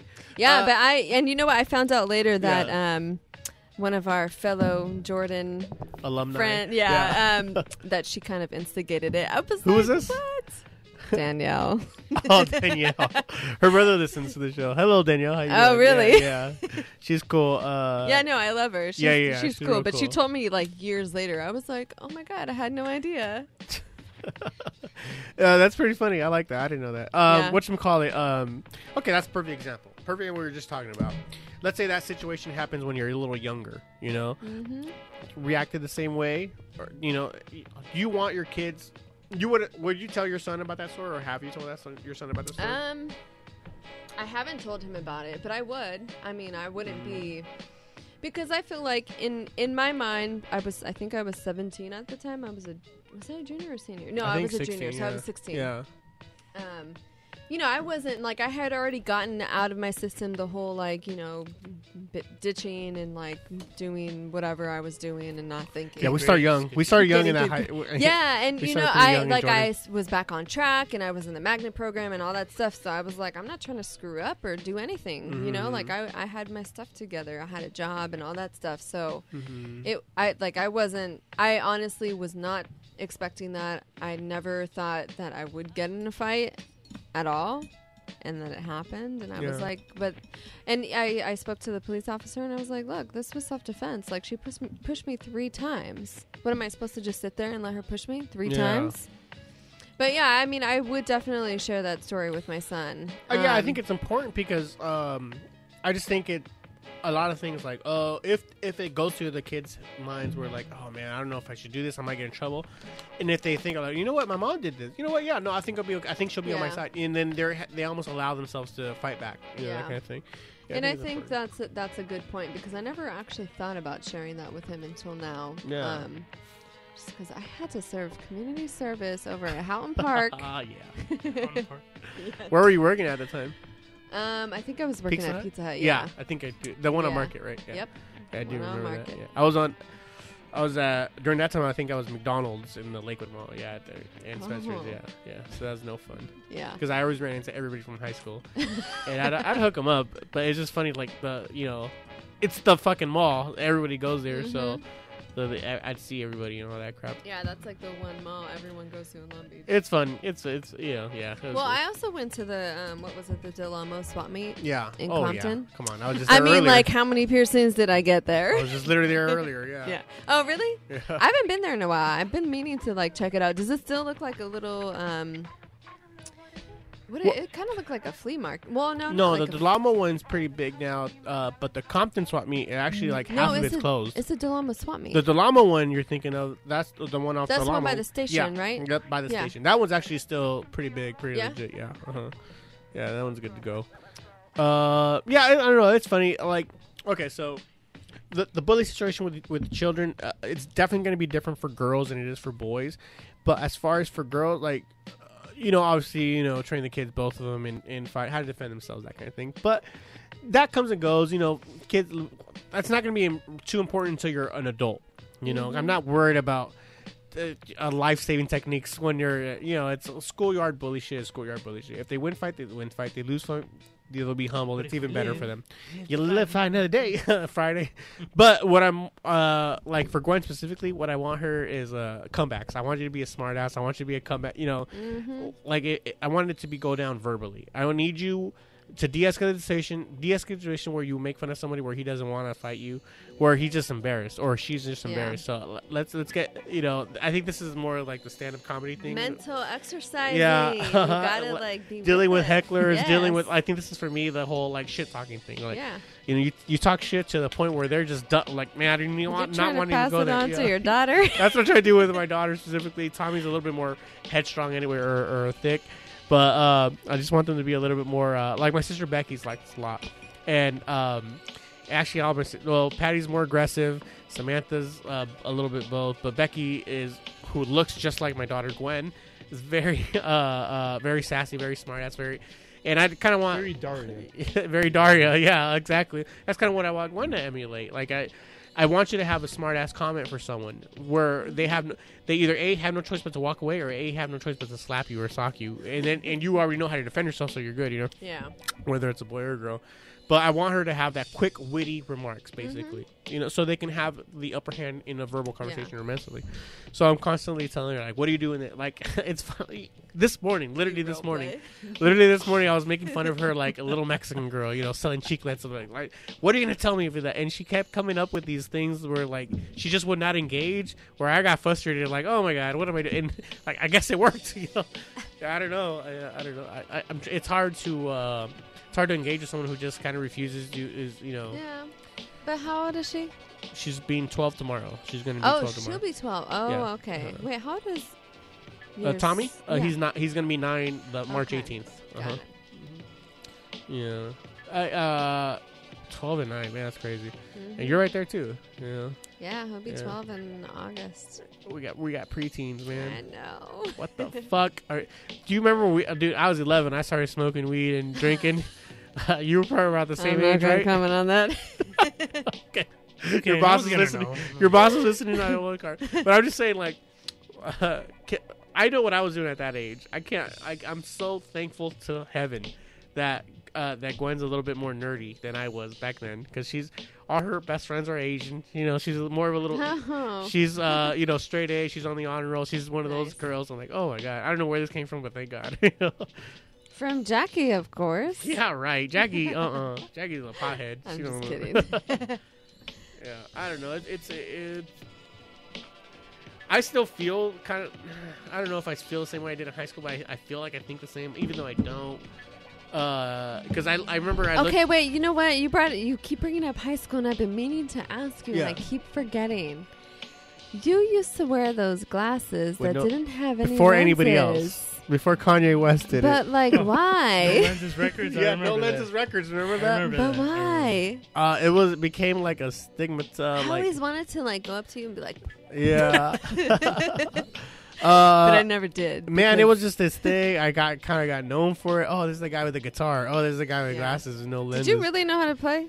Are you kidding me? I'm just kidding. I'm just Uh, This- he's good. Like, despite anything he tells you, he's fucking no, good. I, I, I'm totally joking. Yeah, I, yeah. I've seen him. yeah. Uh. Oh man. I yeah.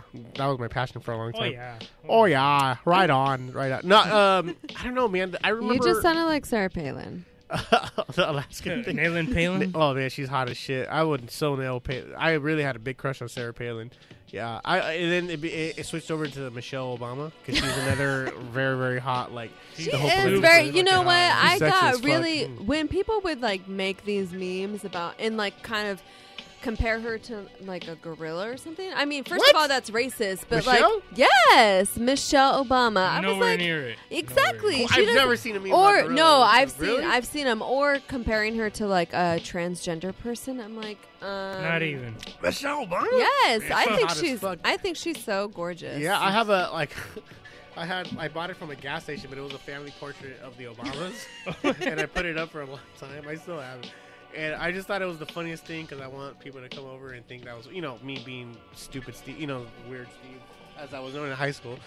Uh, but um, I just thought like man, man, she was hot as shit. I still think she's real pretty. She Black don't crack, so she's young. I mean, she looked I young as shit. Yeah, yeah, yeah. I don't know. I thought, yeah. I, I, anyways, I never. What memes was Yes, hating on her? I've seen them. Wow. I, I was shocked to see them, but but I mean, I would only and I saw them on Facebook, and I'm really surprised that they were like still on Facebook. Oh, but yeah, maybe no maybe they them? did get reported. I don't know, like Hmm. you. I'm just kidding. But um, nice. yeah, I? I saw them, and they were they were all like the the stuff that I saw. They were all like rednecks.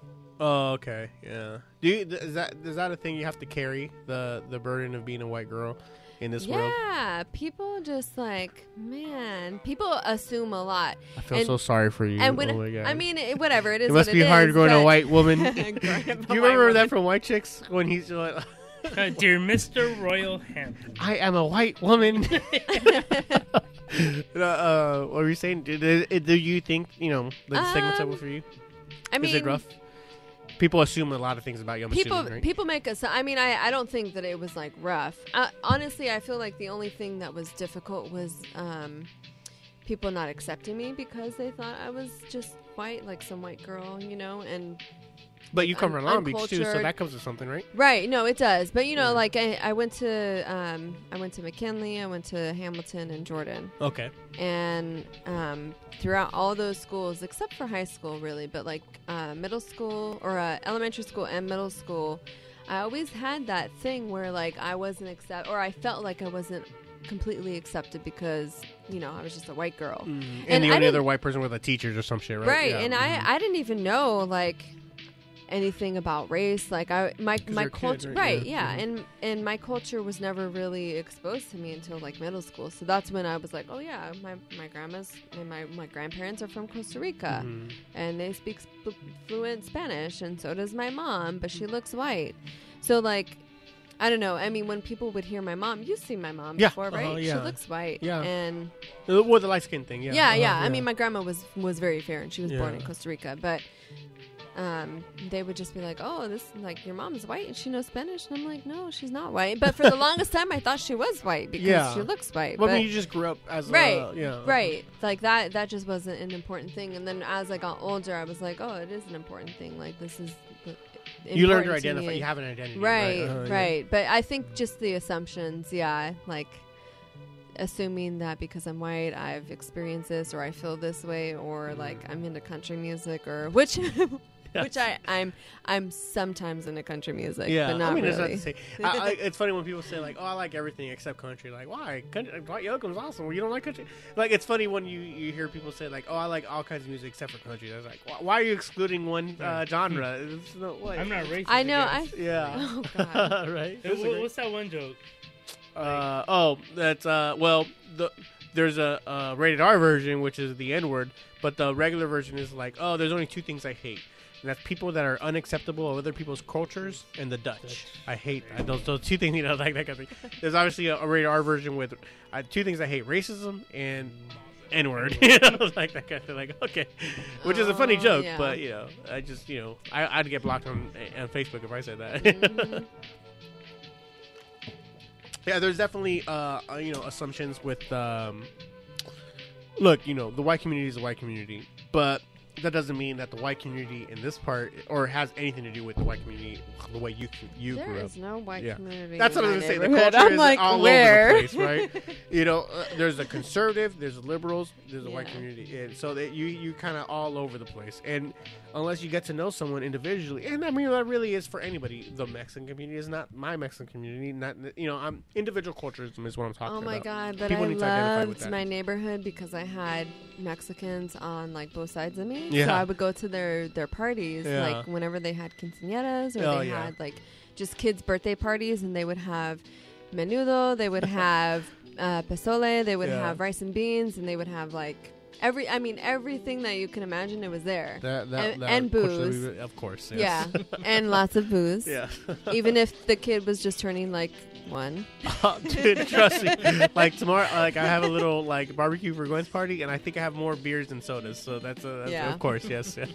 Yeah, I don't know if that's a good thing or bad. I had to do that one thing, one year. I had a birthday party for my son, and we decided to invite my Costa Rican side of the family, which I have a big side. I have a big family, like Yeah. an extended family, and that are still here because I have a lot of family that's still in Costa Rica. Uh-huh. And I invited them over, and I had like two big coolers, uh, and you know, like I'm used to small parties, like- Right, right. like 10, 15 people. And I had two big coolers full of, of booze. And we went through that in like two hours. Oh, I yeah. was like, what the? because we had like 50 people there. Or so, I don't know. So, I mean, and that's big for me because it was at my mom's house and the backyard Not is. as big, right. Yeah, I mean, it's it, it, it is big, but it's not as big because they have a bunch of stuff in it. Like they have sheds and a, a pool in the back and Yeah. whatever. That's funny. I, I, I know. I just feel um. I, I I- the same way we were talking about earlier about having um you know when John was earlier before you came through about conversations open up. People are afraid, just people are too much afraid to have dialogues because they have a pre set conception of oh well she's this or he's this so I already know what he's about. I'm stay away from that. I don't mm-hmm. want to cause any confrontation if I might disagree with this. Before. Yeah. Open dialogue. Open dialogue is what this is all about. If we have a little bit more of that without fear of confrontation, without fear of like, you know what, he disagrees with me, I might get punched in the face. Never mind. Let me not say that. Hey, relax, man. No, Stop trying to. Don't be afraid to share your views. because that's the way people's views change by by having an open discussion about things. Exactly. You know? I was having a conversation with my fiance about this, and he was Mhm. like, "Well, what's the point? You're not going to change their views." And I was like, "You're talking to a social worker in the making right here. Like that's the, like my point, you're- job. you're- I mean, yeah. but what's the point of you saying that to me when you know I'm in school right now for this? You know, like that's something I'm that's very near and dear to me. And when he said that, I was like, but but he's also um, he gets pissed off really easily about how people are so or can be so racist and make these comments that are inappropriate and whatever. And and he's just like, there's no point. And it's like, well, you're you're talking about a very select flu, few. There's not every every person who is one way or the other is going to have that same view. Is it the same for? Um, uh, obviously, you're you're half Costa Rican, but you identify with more like a, I guess the white person or whatever. Is that that fair to say? Or Um, just growing up as like a white girl, you consider yourself a white girl or anything? No, No, so you consider yourself just half Christian Rican, half white, or I consider myself. Um, I consider myself a lot of things. yeah, because I she's think- American. world. She's Of the American. world. You're American from Long Beach. That's ghetto and cool and yeah. Right. I you know what I never I've I haven't considered myself a white girl since like middle school honestly. But do you feel what I'm saying is do you feel it's unfair that the white community is getting like um if you're a Trump supporter automatically you're, you're labeled a racist. That's I think that's unfair. No, I do think that's unfair. I do, and I don't. I don't feel like all Trump supporters are this way, or all. You know, I mean, the same Right, thing goes that's for what I'm saying, anyone. like, it's yeah. not. That's not the case. I mean, I mean, I, in the Hispanic community, if you if you you think Trump's a good for this country, all of a sudden you're you're you're a traitor to your own race. Like, well, why? Just because he has his views on certain immigration Right. laws? Like, I think that's a little unfair. no, I know, think it's unfair. yeah. I, I agree. Um, I don't. I mean, I know that race plays a big part in politics, and Mm-hmm. and especially now with everything that's going on. But I. I like I'd like to I mean racism it's not real. It's a social construct. And and I mean it is very real in our society, but it's something that was created. And I mean these divisions are here because we created these differences between I might disagree with you on that one, honestly. Yeah, well, I mean, do you think that it's like a biological thing? yeah, I do. There's no connection to it. Yeah, the reason so I think it's a maybe biological or subconscious, but pick pick your poison. But it's something on the. I mean, it's, an there. I'm not denying that race is there, Yeah. but I mean, if you look back, it's a social construct. We we created it. I think that goes with classism, which I agree with that. That's a social construct. But as far as the, the whole rate, there's uh, it's kind of like survival of the fittest type thing. It's a human nature type thing. It's uh, evolution, where you need to see more of yourself succeed. So you identify with someone who's closer in perspective to okay, he's brown, so I'm identifying with brown. He's black, I'm identifying with black. He's white, so I, you kind of almost want to see your people prosper it, subconsciously, and I think that's it's almost on a genetic code where you're if a black guy's interviewing another black guy, or uh, uh, you know a, white guy, black guy, Asian guy, he's automatically inclined to give that black guy a little bit more shots. Same thing with if the white guy's interviewing the white, you know, all these three races, the Mexicans interviewing. Because there was actually a study recently where um, they had uh, I forgot the name of the guy who did this, but they interviewed uh, fast food workers, and they had literally three separate cashiers: white, black, and Mexican. And the percentage of Mexicans who went to the Mexican guy, ex- like in the 90s.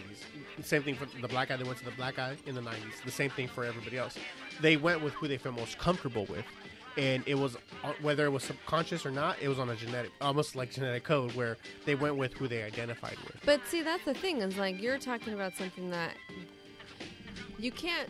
I, I don't think that it's fair to, to study something when something's already been established. Like I mean, race has been established okay. for for for as long as we can fucking remember. You know, like race race has been established for ever. In this country or any country? I mean, well, This in this country country, specifically, just because in this country pot, right. specifically, Mhm. yeah. Um, so to have a study and see who's more comfortable going to who, I think is just not. It's not like a valid I'll give you this Uh, portrayal of how people feel because it's. I. I lost my train of thought. No, well, I, I understand what you're going, where you're saying, because I'll give you this, because I think I've seen many videos where, um, uh, not many, but I, I remember seeing one specifically where it was a kids thing, and the kids had no, because that wasn't built, the society hasn't implemented yet. It was like a bunch of five year olds, and it didn't matter what race they were. They were just going with who they liked or who they didn't mm-hmm. like, and it wasn't based on race or not. Right. So maybe it's not genetic. Maybe it is something like socially constructed. No, it is. Yeah. Well, because I mean, if you think about it, like we're, what's the point of being socialized? hmm Socialization is an or, is Interacting, is, yeah. is Mhm. something right. It's interacting, but it's also a way of of educating people and into believing or or Right. thinking Almost in a propaganda. certain way. right? Almost, Yeah, it, it is. And and when you look when you think about race in America and and how that has been kind Skews your view completely. You know, Right. you almost right. have to have a, a certain like skewed so, view. So you identify with a certain race or a certain color or what, whatever it is, ethnicity, and well, I'll, I'll just keep it at race. But you identify with that, and you're kind of you're socialized to think or or feel a certain way about this race. You know what I mean? Yeah. Like so, so like you were saying, you brought up that study. Like Mhm. I I get that study, but at the same time, it's like, well, you're t- you're talking about people who have already been socialized yeah, to- adults to right, yeah, believe, ordering, yeah. you know, so like you said, with those five year olds that were Mhm. interacting with each other, they didn't care. Mm, they were hugging Why? they were Because they yeah. probably haven't been socialized Yeah, to the to the degree that these other the other d- adults had. yeah. I'm I'm not sure if I'm ready to to say that it's uh, only social. Maybe because maybe there's something is something genetically where you identify more like, oh, he looks more like me than than she does. Okay, so I'll, I don't know. But I- there's I no biological connection to race. You don't think so? No, Uh, it there there's it it hasn't been. I know that it likes to be presented as there is a biological connection to it, Uh-huh. but there really isn't. oh, okay. And there there had there have been a lot. I mean, there's been research on it, and there's no there's no like formal connection to it. yeah. So Oh, okay. I mean, I mean, I just I um. Maybe trust me, right. I like I've I've read textbooks, and I'm Yeah. like, oh my god, they're the way that they're presenting it is like, yeah, race is biological. Mhm. But when you really look into it and like do the research, there. But, but you're talking about race. Race is obviously biological on a genetic level, but you're talking about discriminating on a race level is not biological. That's what you mean. no, no, I mean like the creation of race is Mhm. not like it- it's a social construct. I don't. Wait, come on. Now you're telling me. No, no. If, if two brown people have a little brown baby, that's literally on a genetic level. But what does brown mean? I mean, okay, Yeah. look, what what color is this? green or blue Green or blue? or objectively no. Yeah. and who created green or blue? Uh, evolution, God, we pick, take. Evolution. I mean, two. it was just a color that was assigned to something that I mean, this could have been purple, but But that's just a name to define something that Right. is what it is. But that's the same thing with race. White white people, I mean that Mm, ca- or Caucasians, they were labeled this way because they just decided, "Oh, let me just put a label on on these people because they should have one." Because, you know, at the at the time, Yeah. you know, many years ago, they were they were viewed as the superior race, which isn't true. uh huh. It's not. Yeah. What are okay? So what do you mean by that? Elaborate on the. the how are uh, Caucasians labeled as the superior race? How were they? I mean, throughout our history in Yeah. the United States, they they were Okay, so as- recent history. Yeah, yeah, uh-huh. Well, I mean, since the founding of our of our nation, I Mhm. mean, who who were the people even like in the the founding fathers in our Constitution? Who were the people that they were that they believed were were equal? You know, like who were the the people that they were representing in the Constitution? It was white wealthy men. Yes, that's what it was made for. It initially. was. Initially, yes. It was Mhm. because they were viewed as the superior race. Mm, okay. But even prior to that, I mean, that idea came from somewhere, right? Yeah. I mean, you look at the it the globalization a, a or- young nation. I mean, I was saying like it, it- it's not it's not even before our nation, it's our our America. It's not even before that. I mean, look at the imperialism of the British colonies, Mm-hmm. uh, colonizing Africa and other you know uh, island nations. They you you felt like the uh, the civil quote unquote the civilized white man. Let's go bring some civilization to these Right. minorities or whatever the fuck, Yeah. right? The idea came from somewhere, right? Yeah, it came. I mean, it came from somewhere, but I mean, just like the idea of democracy came from somewhere. From ancient Greece, yes. That's where ancient Greece. Uh, well, okay, but, but I still don't know how it's not genetic though. The the whole the actual race issue. I understand the race issues are a socialized problem. I understand You that. don't understand how race is not genetic. Yeah, I mean it has to be. it has to. You identify with who you uh, have something in common with, and who you instantly identify on a visual But prospect that's is an someone identity. who's your race. Identities change. So how can how can identity be based on a genetic thing if it can change? You uh, when something like okay, so you walk into a room. Uh, you instantly like, oh shit, I don't know anybody here. Well, I'm gonna go with someone who I feel the most have in common with, and on on a on a first visualization, just from survivor mode, you're gonna go with someone who looks the closest like you. Prison The- mode. Yeah, uh, prison rules exactly. But you're gonna go. That's actually prison. Actually, you're, you made it as a joke, but that's probably the best way for the It's animal true, kingdom of the way that of, of nature, and that's kind of why, um, whether they're racist or not, of course they're not. But the blacks all hang out with the blacks. The, the Mexicans all hang out with the Mexicans. The whites all hang out with whites. But whites. that's not a natural thing. That's, That's a- very natural, I That's think. a socialization thing, and that's I mean, like you said, that's part of survival. But animals are the exact same way. Animals are the exact same way. They hang out with who they most are relative to. The packs hang out with a certain packs. The prides hang out with a certain Well, prides. that's who they different. most. Animals don't have the ability to think and to speak the way that we are able to. So you, it, They don't rationalize, You but it's can't- different. It's different right. with but it's on a genetic code. And for you to say that it's not genetic, I think that's what we are at our very core is genetics. It's instinct. It's uh, subconscious. I disagree. Okay. well, we will, Absolutely. well, we'll, we'll, we'll leave it from there. I'm not saying we can't change. I will show you some studies. I, I'm gonna Give say me we your can't. email address. yeah, yeah. yeah. Susan No, I Lewis- mean I get it. Like I'm Yeah. I'm okay with disagreeing. Like that's that's fine because you know what? There's a lot of people that feel the same way as you, and that's fine. Mhm. But I just there there hasn't been like solid evidence to connect race to genetics. There Okay. hasn't. Uh, all right, all right. if you say so, I'll say that. If you say so, Just agree to disagree. That's- no, I hate that. I hate that expression. Sorry, I not cannot sorry. Stand, I cannot stand that. Agree, disagree, because it's literally saying it's like, well, there goes that. But I actually I like the conversation. yeah. Uh, I think it's more interesting when we disagree.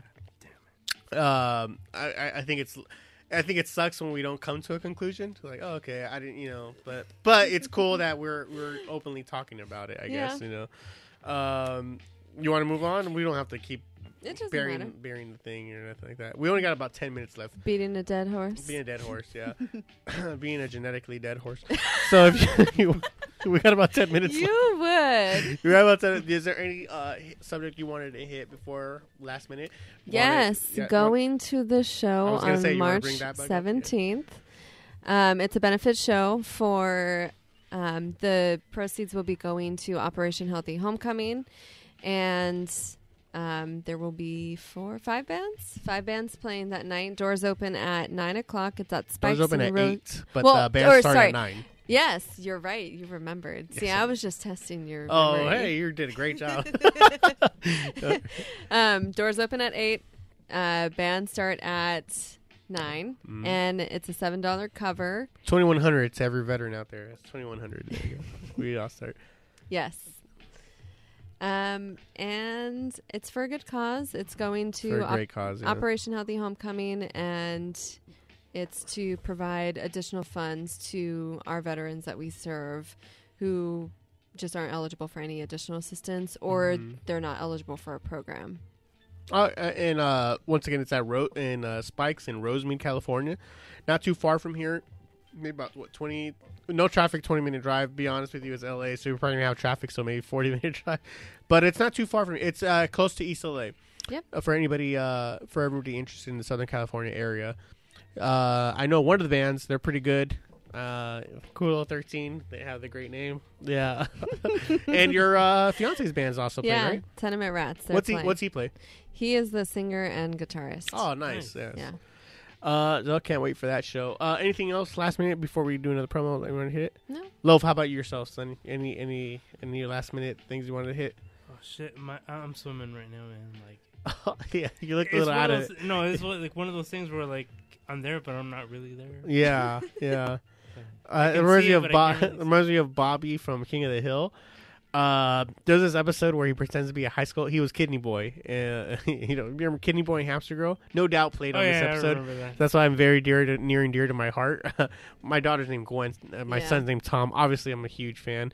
Uh, but what you call it? I remember uh, he's trying to play it off like I kind of remember uh, one of the high school kids are you go to here? And he's like yeah I go here. You know Bobby's voice Pamela Adlon you know re- love her. But he's like uh, I think I remember you from Tracy's party last week right? She's like anybody who remembers remember it party, wasn't, wasn't really really there, and he, and like uh, high school kids are like yeah true that. Okay. High what's up? and yeah. I always remember that um I one of my favorite shows of all time King of the Hill. Absolutely. yeah Definitely. yeah. How about you? What are your one of your favorite shows? Um, you know, I don't really watch a whole. I know I sound lame. I don't watch a whole lot of um of anything, but I mean, I do have Netflix, and I was watching Orange Is the New Black, but that's off, right? That's done on Netflix For right now, yeah. Uh-huh. I Um, think there's two more seasons coming. I back. was wa- watching Walking Dead, but Mhm. then I kind of just fell off of that, and I got I never got into and I- it too much. Yeah. Yeah, Yeah. and then It was all hype, man. It's one of those. Yeah. I gave it four shows. I gave it, and that's a so- that's a lot. I I gave it went four. two seasons. You two two se- That's two even more. and I was just. I couldn't get. I couldn't get into it as much as everybody else was. You know what? I always just like what I think what it was was the ending was always so shitty Yeah. that I was like, I can't not watch anymore because I want there to be a good ending. And so I just kept kind of like feeding into it. And then I I I don't know, I haven't watched it since whatever the last season was. I know you did mention earlier you're not really too much into TV shows. no. Anything that you really are into that that hits you? Um I mean I enjoy watching documentaries. Yeah. Oh, Which like ones have you seen? Like? Anything lately that you've seen that's uh, hit you over the head? Um, Thirteen, I'm assuming. You know, I haven't seen anything lately, Slender but there was there was um there's a documentary that Preston, you know Preston, my yeah, brother. yeah, your bro. yeah, that he was telling me about and it was um shit, I forget the name of the of What was the it about? documentary. So it's talking about um, foreign aid and Oh, okay. how foreign aid is I didn't watch the whole thing. I watched part of it Mm-hmm. um cuz I fell asleep. Cuz I I I have long days, okay? I work I'm not judging. and then I your thing. intern, and then I have school, and I'm just. I'm like, not judging, exhausted. man. Yeah. Um, but it it talks about foreign aid, specifically um, in Africa, Okay. and um, how that has like a negative impact for for like domestic growth. Hmm. And because basically these countries are relying on foreign Sustain aid um, in order to sustain themselves, but they're not producing anything. themselves. So mhm. Right, so they're not creating revenue from themselves, and it, it was a really interesting documentary. And I can't think of the name. It's on Netflix. Do you think that's um just based on that? Do you think that's bad, worse, or good for a country like that to do that? Um, Because I look, mean, obvi- the obvious one is like uh, that's funny. The the elephant in the room, the dead elephant in the room, is uh trophy hunting, where it's these guys who yeah, they're, they're pretty much assholes, douchebags who you know kill these lions, rhinos, elephants, whatever the fuck, bears, you know, rhinos, you know that whole thing. Oh. But they kill these, these they kill these animals. Um, it's kind of douchey, right? The trophy hunting. If you're not hunting for food, it- it- it- but right. but they're paying literally hundreds of thousand dollars for these tickets to, to eat. And all the dead animal literally the meat goes to the village where they are able to eat and stuff like that. How do you feel about something like that? Do you think are you pro against it? Like Um, you know that kind of thing? I or you get just like you know like the dentist that famously killed that lion that you know he got so I don't much hate. think these these animals should be killed at Cecil all. Cecil Cecil the lion yeah oh really No, but these lions do fuck up villagers all the time if they're not kept in, kept in check I mean, but that's their land. Is the lion's land? Why? Because it's Africa and not America. Cradle of civilization. you know, It's a cradle, man. because they're not civilized. That's kind of that's kind of racist. no, no, no. Uh, of course I'm kidding, but no, but. Well, why do you feel that way? Not the same here. I mean, oh, you probably feel the same way here, but they shouldn't be hunting here in American soil No. at all. well, I mean, Deer are So literally I- the rats of fucking like Michigan. like there's a way I mean, I overpopulation of used deer. to shoot like um like possums, with, not with a Get gun. out! Get out! With a BB gun, it Oh, never okay, killed okay them. then. Yeah, it was just okay. torture them. No, actually, I, I, um, I never actually hit them. but I am a good shot now. I swear. Oh, okay. I believe you. My daddy taught me. He was a sharpshooter. This- oh, there you go. but do you feel okay? So like no hunt, no. You're just against hunting in general. No. I'm not against hunting, but I think that like I mean lions are beautiful, and I I mean I get that they can be deadly, and obviously they they can kill people, Yeah. but to, to hunt lions, I don't agree with that. Okay, so you have uh, a hierarchy of animals that you are allowed to hunt and not allowed to hunt. Then I'm not a fan of hunting, but like I, I I like shooting guns, but I wouldn't. Um, Well, well, but but there is definitely a hierarchy of animals. Like lions are off the grid, but possums are okay. Let's be real. no, I, No? I mean my brother had like a pet possum. For Oh, God's okay. sake. Okay, so let's go below that. Rats. Rats are okay to hunt. Then fuck them, right? to hunt. Yeah. Who would want to hunt rats? Uh, there's a lot. Of, there's actually people make their living hunting rats. Yeah. Yeah. Um. I'm not. I mean, I mean, you have a hierarchy. If it's cute enough, It's- don't no, hunt it's not that I have a hierarchy. I just don't think that it's necessary. For any hunting, Well, or which I mean, are okay? how? Okay, how do you define hunting? Like Uh, hunting for sport, or well, this hunting... is what I was talking about. The difference between because I do. Th- I think hunting for food is absolutely okay, Well, yeah, hunting for food is Mm-hmm. okay. and but I think trophy hunting is douchey, but it's also necessary. That's the way I feel about that. Like a trophy wife, like honey for. no, not at all. Just saying, just saying. but I think trophy hunting is, like I said, it's douchey, but it's necessary. And maybe even necessary, but beneficial. For sure, it's beneficial. To to the village that Why? the okay well like i said so the the uh uh are you familiar with like rhinos habit activity uh rhino uh, once they get to an, a certain age rhinos start killing being aggressive towards the younger males and they so when you have a population of rhinos that is endangered the older rhino will start almost killing the younger rhinos which is obviously bad because we don't we want to especially the younger ones to So, are you saying that it's okay to kill the older rhinos because that's ageist? Yes, I am. I'm saying that. Yeah. Is that genetic? Being ageist? Sorry. Fuck you, old ass fucks.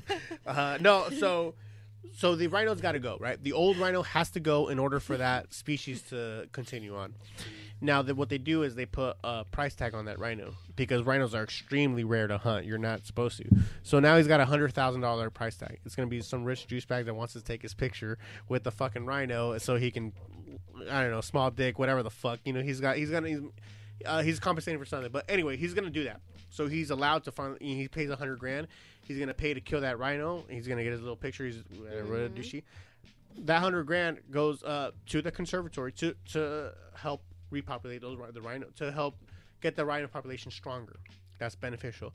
That rhino meat goes to that village where that rhino's from, and it feeds them. Uh, starving kids in Africa. That's beneficial. The benefits outweigh the the Not wrong all for it. kids in Africa are starving. No, but in this situation, it is, and and it happens to be okay. So while this guy is kind of being a douchebag, it the the the good outweighs the bad. In this, in that case, okay, um, I have to be all right. Yeah, trophy hunting is good for this nation or for this situation for that we're currently in. Even though I disagree. Okay, we got like two minutes left. I'll get it after that. What are- What are your thoughts on something like that? A situation like Um, that, because that's very very common. I don't. I don't necessarily feel like that's necessary. I, f- I, uh, I feel like that's That that's rhino's got to go similar. though. That rhino has to be put down. But why? Because he's killing the younger rhinos. But that's nature. So you think the species should be wiped out completely? No, I don't think that they should be wiped out. But But that's I, what's happened. But I, th- I think that. I think it's similar to like the the whole foreign aid thing that we were talking about Mhm. earlier. That's kind of where we branched off from. Yeah. Yeah. And um and I mean because so so it sounds like that some of these these um, nations are relying on this food, right? So they're they're relying on an outsider to come in and to like essentially Assist them, kill yeah. to assist them and to provide them with food, right? Mm-hmm. And I mean, is that not something that they can do on their own? I think nature would would just have that society die off because they're not sustainable. The same with the species. Where species go extinct all the time because nature allows it to. I think our interventions prevent that, and it's whether we decide that's part of our humanity or not. So, is it humane to let a species or a society or a, a group of people just die off? Because well, I don't think that the sus- the society is going to die off if we don't have like trophy hunters over there. No, I no, no, no. You're, that you're mixing two different. I'm, I'm going back to that like first documentary okay. where if we don't, we don't foreign aid. foreign aid. okay. If we don't, we don't help them out, and they implode, and that kind of they just go off and they kind of breed themselves out. Well, but the thing is, I mean, the the foreign aid it- it was initially started with who was it? It was um. Oh my God, Clinton. It was with Clinton. uh-huh, yeah. and it was it was due to disasters or or like there was like some they were they they needed the assistance because of their economy and because of whatever else and and genocide and whatever else. Yeah, I and so i mean that was like i mean it was assistance that they needed for the time being because of their situation and the turmoil that they were in. I- but it should have been in my opinion it should have been temporary and clinton even agrees that it should have been temporary because they saw that yeah. after after the years Mhm. right they got dependent on it and then they weren't producing the things that they used to produce like I get that. they used to produce their own clothing and now the clothing is american I, I get that, but wh- what my point is, like, let's say that disaster happened, right, and then that race is just completely wiped off uh, because they weren't able to sustain themselves and they just died off Be- because that's that's nature because that happens. Is it our right to intervene now that we intervene and we've kind of uh, assist them and crippled them? Where, where's the moral decision between like is it our business or not? Because this is us stopping nature from being Yeah. nature. and i know? mean The dodo. If we were Well- we were more aware of the dodo bird before it extincted, would we i have think that the it? Mm-hmm. intentions were good initially but Always. it didn't it didn't need to continue as long as it did Or do I even have to say it? The road to hell is paved with good intentions. You know. yeah So, so I where are we at on that? Is it a moral issue where we need to get involved, or should we just let nature take its course and let whatever happens happens, and it's not our business to get involved? i i mean i think that there's some well with animals or people. honestly i think it, it really just depends it depends on the situation and if if Situation a by country, situation, yeah if something. a country is in dire need of assistance Mhm. and it's just assistance that they need for that one time and to help them like recuperate from whatever they, they've experienced and yeah why not but Mm. if it's an ongoing thing that's going to really like put a strain on their um, domestic like production then i don't think that Or it's going to cripple them in the hole. right Well, what else would put a strain on their production? Would be that disaster, whatever it was that caused it, and yeah right off, but yeah. i mean that's the same thing i mean like with with when we had a recession in Mhm. 2007 2008 like did we have people coming in and i mean i know it's different like we're we're a wealthy nation so uh, we no, no, we that's a good need- point because the car industry had that in Detroit. They had pe- we the government literally stepped in and saved. We literally gave billions to these these car companies, to General Motors, to to Ford, to, to help them sustain themselves. To, have so- you so they wouldn't be- detroit what's that? have you seen detroit Okay, so are, where are we at? Or should we have just let the car the, the car industries died off? If we're all driving Japanese cars, so be it. That's the way the progress grows. Or were we right to were we right to step in and do you know, it's the same thing within our own nation. It goes on the time. Are we do we have any business to come in and step in or should we let nature just take its course? You know? I it's a moral dilemma. Like, yeah, it, it. I mean, it kind of is, and I think it just really Genetically. depends. Yeah. Genetically, stop bringing that up. Oh my God, you try to, you try to squeeze that in the That's gonna minute. be the leitmotif of this episode. no, oh, well, I'm sorry. You were just saying a good point. What, what, what do you think? I don't remember. Oh my god, it happened two seconds ago. God damn you!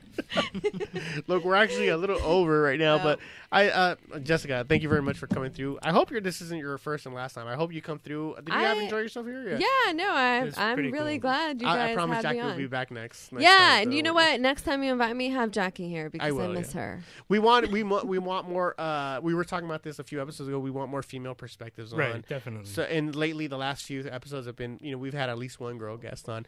Uh, it's become a big cockfest for the la- for a good like twenty episodes. Nothing but dudes. So I thank you very much. I appreciate your. Uh, I like your views because I like when someone challenges something if it's different than mine. You know what I mean? And I Mhm. appreciate you. Because I bet you're not used to it. I'm very used to I'm it. just yes, because everybody disagrees with me. I, this is why I get kicked off Facebook constantly. yeah, that's true. I forgot about that. Uh, no, appreciate it. Thank you very much for coming on. Hey, uh, once I, I'm gonna repeat myself again. Please don't let this be the last time. I hope you come through again. I, I yeah, liked it, no, I'd love to come on again. All It's a good time. This is episode 96. 95. No, 95 is on right now. 90s. Damn it. This has been Snooze and Booze. and we'll bring you tears, fears, and pretty good cheers. And we'll catch you on the flip side.